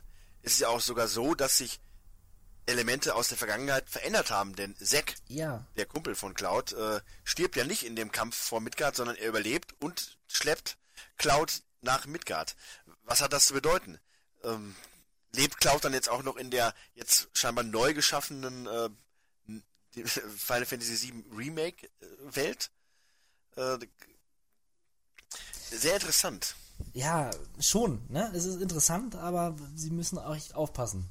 Auch interessant fand ich, dass zum Beispiel Wedge hier überlebt. Ähm, Es sah ja erst so aus, als würden sich diese ganzen Momente genauso wiederholen, dass alle Avalanche-Mitglieder auf dem äh, Pfeiler sterben. Man trifft erst Wedge, der runterfällt, er überlebt, aber ich dachte mir, gut, irgendwas passiert. Ne, ähm, ist ja auch dann später. Dann trifft man Bix, äh, der tot ist, oder auch im Sterben liegt. Jesse, die eindeutig im Sterben liegt. Und dann ist alles vorbei. Dann wird ja noch gezeigt, wie äh, Wedge beim äh, Kollabieren des äh, Pfeilers von äh, Trümmern erschlagen wird. So, dann tauchte Wedge aber wieder auf und war am Leben und dann, hm, da hat man jetzt schon gedacht, okay, ja gut, Wedge, das ist so ein, ach, der nette, dicke Typ. Ja, irgendwo ist es ja auch schön, wenn er überlebt. Ne, und dann, als dann aber auch noch in, äh, später in der Sequenz dann plötzlich äh, Bix wieder auftaucht und äh, am Leben war, da habe ich mir schon gedacht, okay, jetzt sind wir doch an dem Punkt angelangt, wo äh, doch einiges sich verändert hat. Wurde Barrett im Original irgendwie verletzt? In keinster Weise. Nein, ne? Null. Da war, da war ich nämlich das erste Mal geschockt. Ich so, Moment mal. Äh, er hat ihn jetzt erstochen, aber mir war ja schon klar, prinzipiell, der kann nicht sterben. Darum war das für mich jetzt weniger der Schock, dass er das gemacht hat. Mhm. Und interessanter war es, dass die diese Mäuren ihn gerettet haben, weil auch das war wieder so ein Zeichen. Okay, ähm, irgendwas, Hier irgendwas muss die Ordnung wiederhergestellt werden. Genau, und irgendwas ist hier faul. Also hier wird, das muss doch einen Grund haben. Mhm. Ähm, warum sollte das Spiel wollen, dass alles so ist, wie es ist, wenn das Spiel kein Spiel ist? Und also das ist schon sehr meta. Weil Das ist einfach meta, absolut, wirklich ja. äh, sehr versucht wird, ähm, das auf einer, einer Schiene zu landen. Und ich glaube auch darum, und das ist ja meine Theorie, heißt das ganze Final Fantasy Remake HD und nicht irgendwie Part 1 oder so. Weil sie, das ist das Remake von Final Fantasy VII, was sie soweit machen. Und danach machen sie Final Fantasy Reimagining oder Hey, ähm, ja, ja, ja, ja. Das ist natürlich, da habe ich noch gar nicht so drüber nachgedacht. Das kann natürlich sehr gut sein, ja. weil denen war ja von Anfang an klar, dass sie Episoden machen. Warum dann nicht? Aber wenn sie das tun, also sie müssen schon aufpassen, dass sie da nicht Leute wirklich derbe vom Kopf stoßen. Da werden sie, da könnten sie durchaus Leute verlieren, ganz klar. Da macht nicht jeder mit. Und das ist Nee. halt das Spannende. Und, äh, Und es ist, ich sag's nochmal, es ist kein Kingdom Hearts. Kingdom Hearts kannst du anders behandeln. Ich finde Final Fantasy, du musst den Respekt vor der Vorlage unbedingt irgendwie bewahren. Und ich finde, das ist mit dem jetzigen Remake absolut passiert. Ja, auch wenn es gegen Ende viel, viel an, äh, doch recht viel geändert haben, aber insgesamt ist es noch das alte Spiel. Oder es fühlt sich so an wie das alte Spiel. Absolut. Ich finde es auch absolut richtig äh, in gewisser Weise, dass am Ende nochmal so ein epischer Kampf kommt, weil einfach das ist dem Spiel das Gefühl von einer gewissen, von einem gewissen Ende gibt. Klar hätte man die Motorradfahrt und den Kampf gegen diesen äh, Panzer da noch am Ende haben können und dann nochmal eine schöne Cutscene und äh, Ohne. Witz, das, das wäre vollkommen in Ordnung. Ich hab's, ich hab's gehofft. Ich habe aber auch befürchtet, dass es nicht so ist. Ich habe noch gedacht, ja, Sephiroth wird kommen und es wird einen fetten Endkampf geben und so war es dann auch. Ich hatte ich hab irgendwo insgeheim aber doch gehofft, dass es nicht zum Kampf gegen Sephiroth kommt, weil Ich auch. Ähm, ja. Das ist ja gerade das, was im Original so interessant war, dass Sephiroth halt immer wieder erwähnt wird. Ja. Aber so richtig auftaucht ist er nicht wirklich. Äh, man Nein, hat immer gedacht, der, der Feind wäre Shinra. So, dann Richtig. war aber plötzlich der Präsident tot. Und äh, da war das Schwert von Sephiroth und man hat sich gedacht, was für ein Riesenschwert und wer ist das? Ähm, dann begann er die Jagd auf Sephiroth. Und jetzt taucht er schon am Anfang auf und zwischendurch immer wieder und jetzt dann noch der Kampf gegen ihn. Das in gewisser Weise entmystifiziert ihn das ein wenig. Auf der anderen Seite, drei Viertel aller Leute, die Final Fantasy das Remake spielen, äh, wissen, wer Sephiroth ist und äh, wollen den auch vermutlich dann entsprechend sehen. Gut, ich hätte tatsächlich komplett so drauf verzichten können. Einige Andeutungen wären okay gewesen. Aber ähm, den Endkampf hätte es meiner Meinung nach nicht gebraucht. Also ich habe die ganze Zeit gehofft, bitte komm, mach, zeig die offene Welt, zeig die Welt und Schluss. Ne? Es gibt auch, es, es gab auch eine Passage im Spiel, ich weiß gar nicht, wer das sagt, ob das Cloud zu Eris sagt oder so weiter. Ähm, Der sagt irgendwie, da geht es halt darum, ob, ob jemand schon mal draußen war, vor der Stadt quasi. Und dann wird halt gesagt, ja, draußen ist es, äh, weit und Tiere und so weiter und bla bla bla. Man kann von hier aus, genau, man kann von hier aus, kann man alles überblicken oder in die, in die Weite des Landes reinschauen. Und da habe ich schon Gänsehaut bekommen und dachte so, ja, diese Weite, die wollte ich haben. genau gegen Ende habe ich gedacht, komm, zeig mir die Weite, macht einen Cut, Abspann und dann gibt mir das Gefühl, ja, es geht im nächsten Teil direkt nach draußen. Das wäre der klassische, das klassische Ende gewesen. Ja, Äh, genau, ja. Ich will nicht sagen, ob das Nummer sicher Ende, aber das wäre das einfach das klassische Ende gewesen. Mehr wollte ich doch gar nicht. Und jetzt kriege ich sowas, wo ich verwirrt bin und aufgeregt und Das hab, macht hab Sorgen. richtig, das äh, macht Sorgen, ganz genau. Und äh, vor allem, weil man einfach nicht weiß, wann es weitergeht. Ich hatte heute jetzt noch eine Meldung gelesen, dass ähm, natürlich selbst die Programmierer nicht wissen, wie viele Teile kommen. Es, es geht in ten, die Tendenz einer Trilogie. Ähm, aber was sie auch gesagt haben, die äh, arbeiten an dem Re äh, zweiten Teil haben schon begonnen. Das heißt ganz klar, die fangen jetzt nicht von Null an, nachdem sie jetzt den rausgebracht haben, sondern die sind schon dabei, äh, den zweiten Teil jetzt äh, fertig zu machen. Ich denke auch, dass wir wird schneller erscheinen als wir den er als der erste. Also, ne, die haben das Grundgerüst steht ja. Was ich nur immer so spannend finde, ist, sie gesagt wurden, äh, es wurde ja gesagt, dass es so ein bisschen die Waage gefunden werden muss zwischen einem, zwischen großen, langen Teilen, ähm, wenigen Spielen oder halt kürzeren Episoden und mehreren Spielen. Und äh, der, ähm, mir fällt jetzt der Name nicht ein, halt der Produzent, der Hauptproduzent dachte, er, ihm schwebt eher dieses ähm, mehrere Spiele vor, einfach weil sie auch dann eher in der Lage sind, den nächsten Teil schneller rauszubringen. Ähm, ist die Frage. Das ist die Frage, weil ähm, ha, ich möchte schnell weiterspielen, ich möchte aber auch äh, nicht so schnell wieder wieder aufhören und Nein, ich finde, es geht auch so ein bisschen die Progression verloren. Ne? Also, wie wollen die denn eigentlich weitermachen? Wir sind, die sind jetzt draußen und hat man dann, man, man kann ja seine Items, die man da gesammelt hat, auch nicht mitnehmen. Und es macht ja auch keinen Sinn, da schon mit Stufe, keine Ahnung, äh, loszulegen. Also, allem- die müssen alles wieder auf Null setzen. genau, aber da wir ja offensichtlich jetzt vor einer ganz neuen äh, Welt stehen, ist ja auch die Frage, ähm, Sind die ist die Materie wirkungslos? ja nicht nur das, aber ich will damit einfach nur sagen, dass äh, jetzt nochmal kurz auf die äh, den Umfang des, des möglichen Nachfolgers zu sprechen. Wir gehen ja davon aus, dass man jetzt nach Kalm geht und dass man danach dann äh, mit Junon über das über das Meer schippert.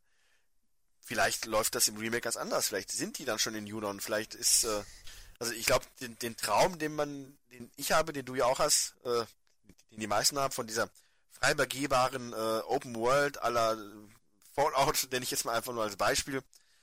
Äh, das wird es bei Final Fantasy nicht geben. Ich glaube, du wirst Möglichkeiten haben, Orte zu bereisen und auch dahin zu gehen, ähnlich wie du hier die Sektoren belaufen kannst.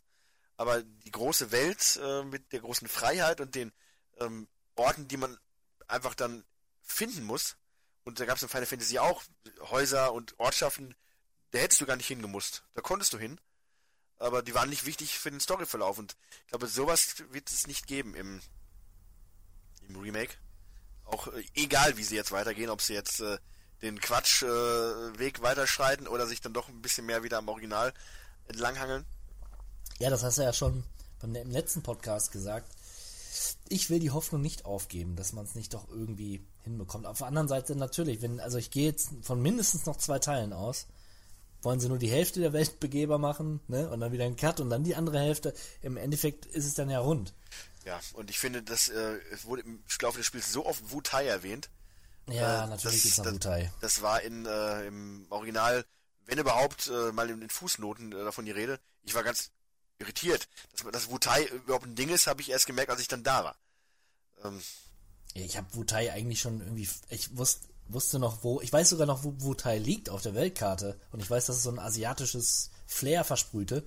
das ist auch so ein, so ein das perfekte Beispiel. Das ist ein Ort, den hättest du komplett links liegen lassen können. Du musst da nicht hin. Ja, ich weiß nur, dass man Yuffie in der Nähe findet. Ja, aber du, du musst Yuffie auch nicht finden. Yuffie ist ja auch. Ja, genau, ist optional. Deswegen, das ist ja das Interessante. Genau das ist eine Sache, die könnte ich mir vorstellen, wird es nicht geben im, im Remake. Du wirst Yuffie auf jeden Fall finden. Die wird kein optionaler Charakter sein. Äh, ich war mir ja schon relativ sicher, dass Yuffie die ähm, äh, dieses komische Nachrichtenmädchen ist, äh, die einen, die einen ständig beklaut. Boah, die war furchtbar. Ich war mir sicher, dass das Yuffie ist, aber dann nachher äh, habe ich dann auch gelesen, dass diese Figur auch schon äh, vorher mal in irgendeinem Buch erwähnt worden ist. Hm. Also war es jetzt wohl nicht, aber wie gesagt, Wutai äh, wird eindeutig ein größerer Faktor werden. Ja, Ja, und ansonsten, äh, gut. wie wir schon gesagt haben, durch diese äh, Mäuren ist einfach jetzt alles möglich. Das stimmt. Ne? Und Lassen wir uns- ist, ja, man muss halt wissen, ob man ein Fan dieser Veränderung ist oder eben nicht, ob man äh, wenn man der Final Fantasy VII jetzt schon der Ansicht ist, dass äh, einem zu viel zugemutet wird als beinhartem Fan des Originals, dann ist auf jeden Fall das Ende der Sargnagel gewesen und äh, ich glaube, die Leute haben auch schon kein, jetzt keine Lust mehr auf das, äh, auf das, auf den zweiten Teil. Alle, die noch mit am Ball geblieben sind und es gut fanden, ich glaube, die gehen auch den nächsten Teil mit. Und der ist dann vermutlich eher der Knackpunkt. Wenn der einfach zu viel verändert, Ja. äh, Da sehe da seh ich mich auch schon. Ich werde es mir holen, ich werde es auch spielen, egal was ich vorher drüber höre. Aber da, also sie müssen sehr, im sehr hohen Niveau weiterspielen. Also das muss jetzt nochmal einen draufsetzen. Das, das erwarte ich irgendwie. Also die Erwartungshaltung ist meinerseits sehr, sehr hoch. Ähm, ich versuche mich ja schon immer von dem Bild zu lösen, von meinem Traum Final Fantasy VII. Das habe ich mittlerweile getan, aber, oder bin dabei. Aber es muss schon gut werden. Und eigentlich gehe ich auch davon aus. Also ich glaube nicht, dass es total verhunzen. Nein, äh, und im schlimmsten Fall hat man einfach ein gutes Final Fantasy, äh, was dann zwar nichts mehr mit Final Fantasy VII in dem Sinne zu tun hat, aber was dann trotzdem gut ist. Und für mich ist es ein gutes Final Fantasy. Äh, das erste Final Fantasy, was ich wirklich wieder seit, wann kam Teil 10 raus? Zehn Jahre vielleicht. Ja.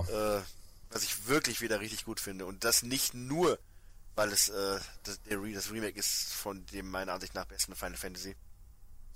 Ja gut, ich war durch den 15er, mal- für 15er tatsächlich sehr gut unterhalten. Muss ich ja. Ganz im Ernst, ich habe jetzt, äh, nachdem ich den so mochte, mir überlegt, ob ich mir auch noch den 15 Mach mal mal. nachkaufe. Der, der ist nicht mehr teuer und du hast nichts zu verlieren. Eben drum. Also, Also- ist, äh, aber nicht zu verlieren. ich Sehr gut zu nicht zu wissen. verlieren. Das ist nicht zu verlieren. Ich habe ihn noch zweimal hier. Fällt mir gerade ein. Ja, man muss dir ja gefallen haben. einmal die Royal Edition, einmal die normale. Too many games. Too many games. ja, nee, auf jeden Fall. Ja, auf jeden Fall. Ich bin insgesamt ne, bin ich schon positiv. Nicht überrascht, sondern ich habe das bekommen, was ich irgendwie auch erwartet habe und es war eine wunderbare Reise in die Vergangenheit. Exakt. Und äh, man bleibt letzten Endes, äh, und das ist ja wiederum auch cool, äh, man ist genauso aufgeregt und ängstlich und weiß nicht, was die Zukunft bringt, wie die Figuren im Spiel. Das stimmt. Sogar mal wie mein altes Ich damals, denn ich habe nicht gewusst, was mich erwartet, äh, nachdem ich Midgard verlassen habe. Exakt, so, verlassen so ging es mir auch. Und äh, wenn das das Gefühl ist, was die Programmierer in einem hervorrufen wollen, ja, touché. Oder, oder eigentlich auch so. Man, damals hat man ja auch noch nicht genau gewusst, was das für ein Spiel ist. Und als man, als ich dann gespielt habe, dann musste ich damit erstmal klarkommen, weil das war harter Stoff. Das war, war, war was ganz anderes. Und das macht das Remake auch. Es macht vieles anders. Äh, eine Sache habe ich noch. Was ist eigentlich mit Red? Wie findest du den? Ach so, ja, guck mal, den haben wir komplett übersprungen. Ja. Äh, übrigens, äh, Red heißt ja im Original, oder heißt ja eigentlich Nanaki. Und Bei mir äh, hieß er Gerhard. ja, bei mir war Red äh, immer- immer mein Vater. Ja, war mein. Opa. mein Opa, Gerhard. Ja, ähm, Nanaki ist übrigens äh, auf Japanisch heißt das auch sieben. Also eigentlich heißt es Nani sieben, aber Nanaki äh, ist äh, aussprachetechnisch da nah dran. Ah. Äh, ich fand den cool. Ich fand den richtig cool. Er sah zum einen cool aus. Ich fand, wie er gesp zuerst, man hat sich ja gefragt, so, hm, machen sie das jetzt vielleicht so, dass er gar nicht sprechen kann, sondern irgendwie nur mit er sich telepathisch irgendwie äh, verbinden kann oder so. Mhm. Aber ich fand, als er dann gesprochen hat, das wirkt einfach richtig. Die Ja. Figur war cool, die war, ähm, ja, also ich fand, den haben sie absolut sauber getroffen. Der hat mich total gut unterhalten. Also, ich fand es ein bisschen schade, dass man ihn nicht spielen konnte. Ja, wobei man auch sagen muss, das macht in, in dem Zusammenhang absolut Sinn. Das war Ja. kurz vor Ende des Spiels eine neue Figur, jetzt nochmal irgendwie aufleveln, aufrüsten, äh, dafür Waffen holen, das hat nicht mehr viel Sinn gemacht. Dass der dann aber trotzdem, das hatte ich jetzt nicht gedacht, aber dass der dann als, als, als Gast quasi mit in einer Kampfparty dabei ist, damit war ich schon absolut zufrieden. Also er war Mhm. Nein, war immer okay. dabei. Er hat die Party begleitet, äh, wie ein normales Mitglied, nur man hatte halt nicht mehr dieses ähm, ähm, Item-Management mit ihm, äh, das meiner Ansicht nach auch zu dem Zeitpunkt des Spiels einfach überflüssig ist. Ja. Macht Sinn im Original, weil das Spiel geht ja da erst richtig los. Aber im äh, Remake war das einfach so nicht notwendig. Ja.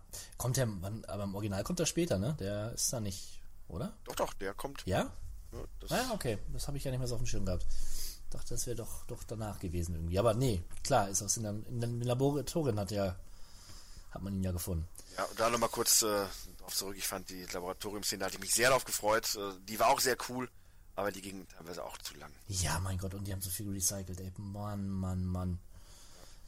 Das aber insgesamt besser als im Original. Ja, das Also mit- schon. Der, Shin, der Shinra-Gebäude besser als im Ja, Original. es machte meiner Ansicht nach auch sehr viel Sinn, dass sie ähm, dieses komische Forschungszentrum, was ja eigentlich in Niflheim ist, wo diese komischen blauen Makromonster da erzeugt werden, Ja. dass sie das in das Shinra-Gebäude gepackt haben äh, und da ein bisschen ähm, mehr diese diese äh, Tests, die der Hojo durchführt, gezeigt haben, weil es macht einfach auch mehr Sinn, wenn es in dem Gebäude ist und da gemacht wird und nicht in irgendeinem Bergdorf auf einem Bergreaktor, äh, äh, sondern das machte da schon Sinn.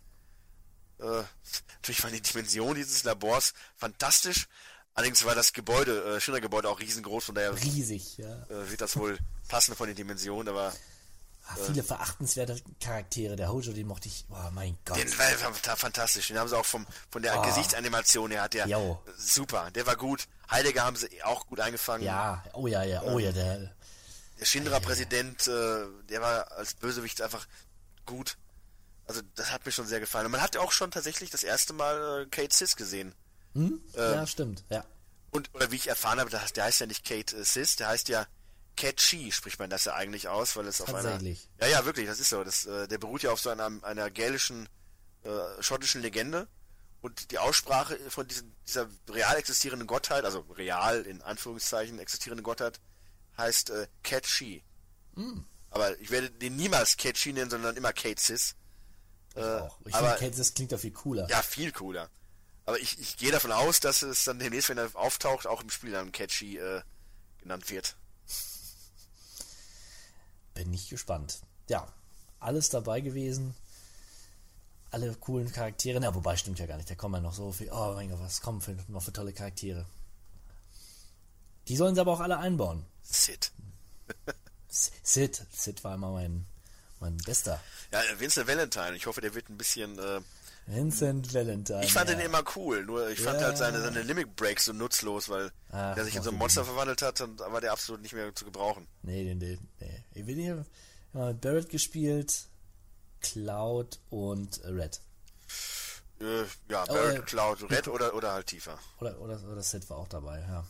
Ja, ja. Tja. Gut. Ja, Hast gut. du noch- äh, hast du noch was? Nee, Nee. nicht wirklich. Also ähm, die Spoiler-Sektion ist verhältnismäßig kurz, aber es ist ja einfach nur so, es gibt diesen großen Knall am Ende.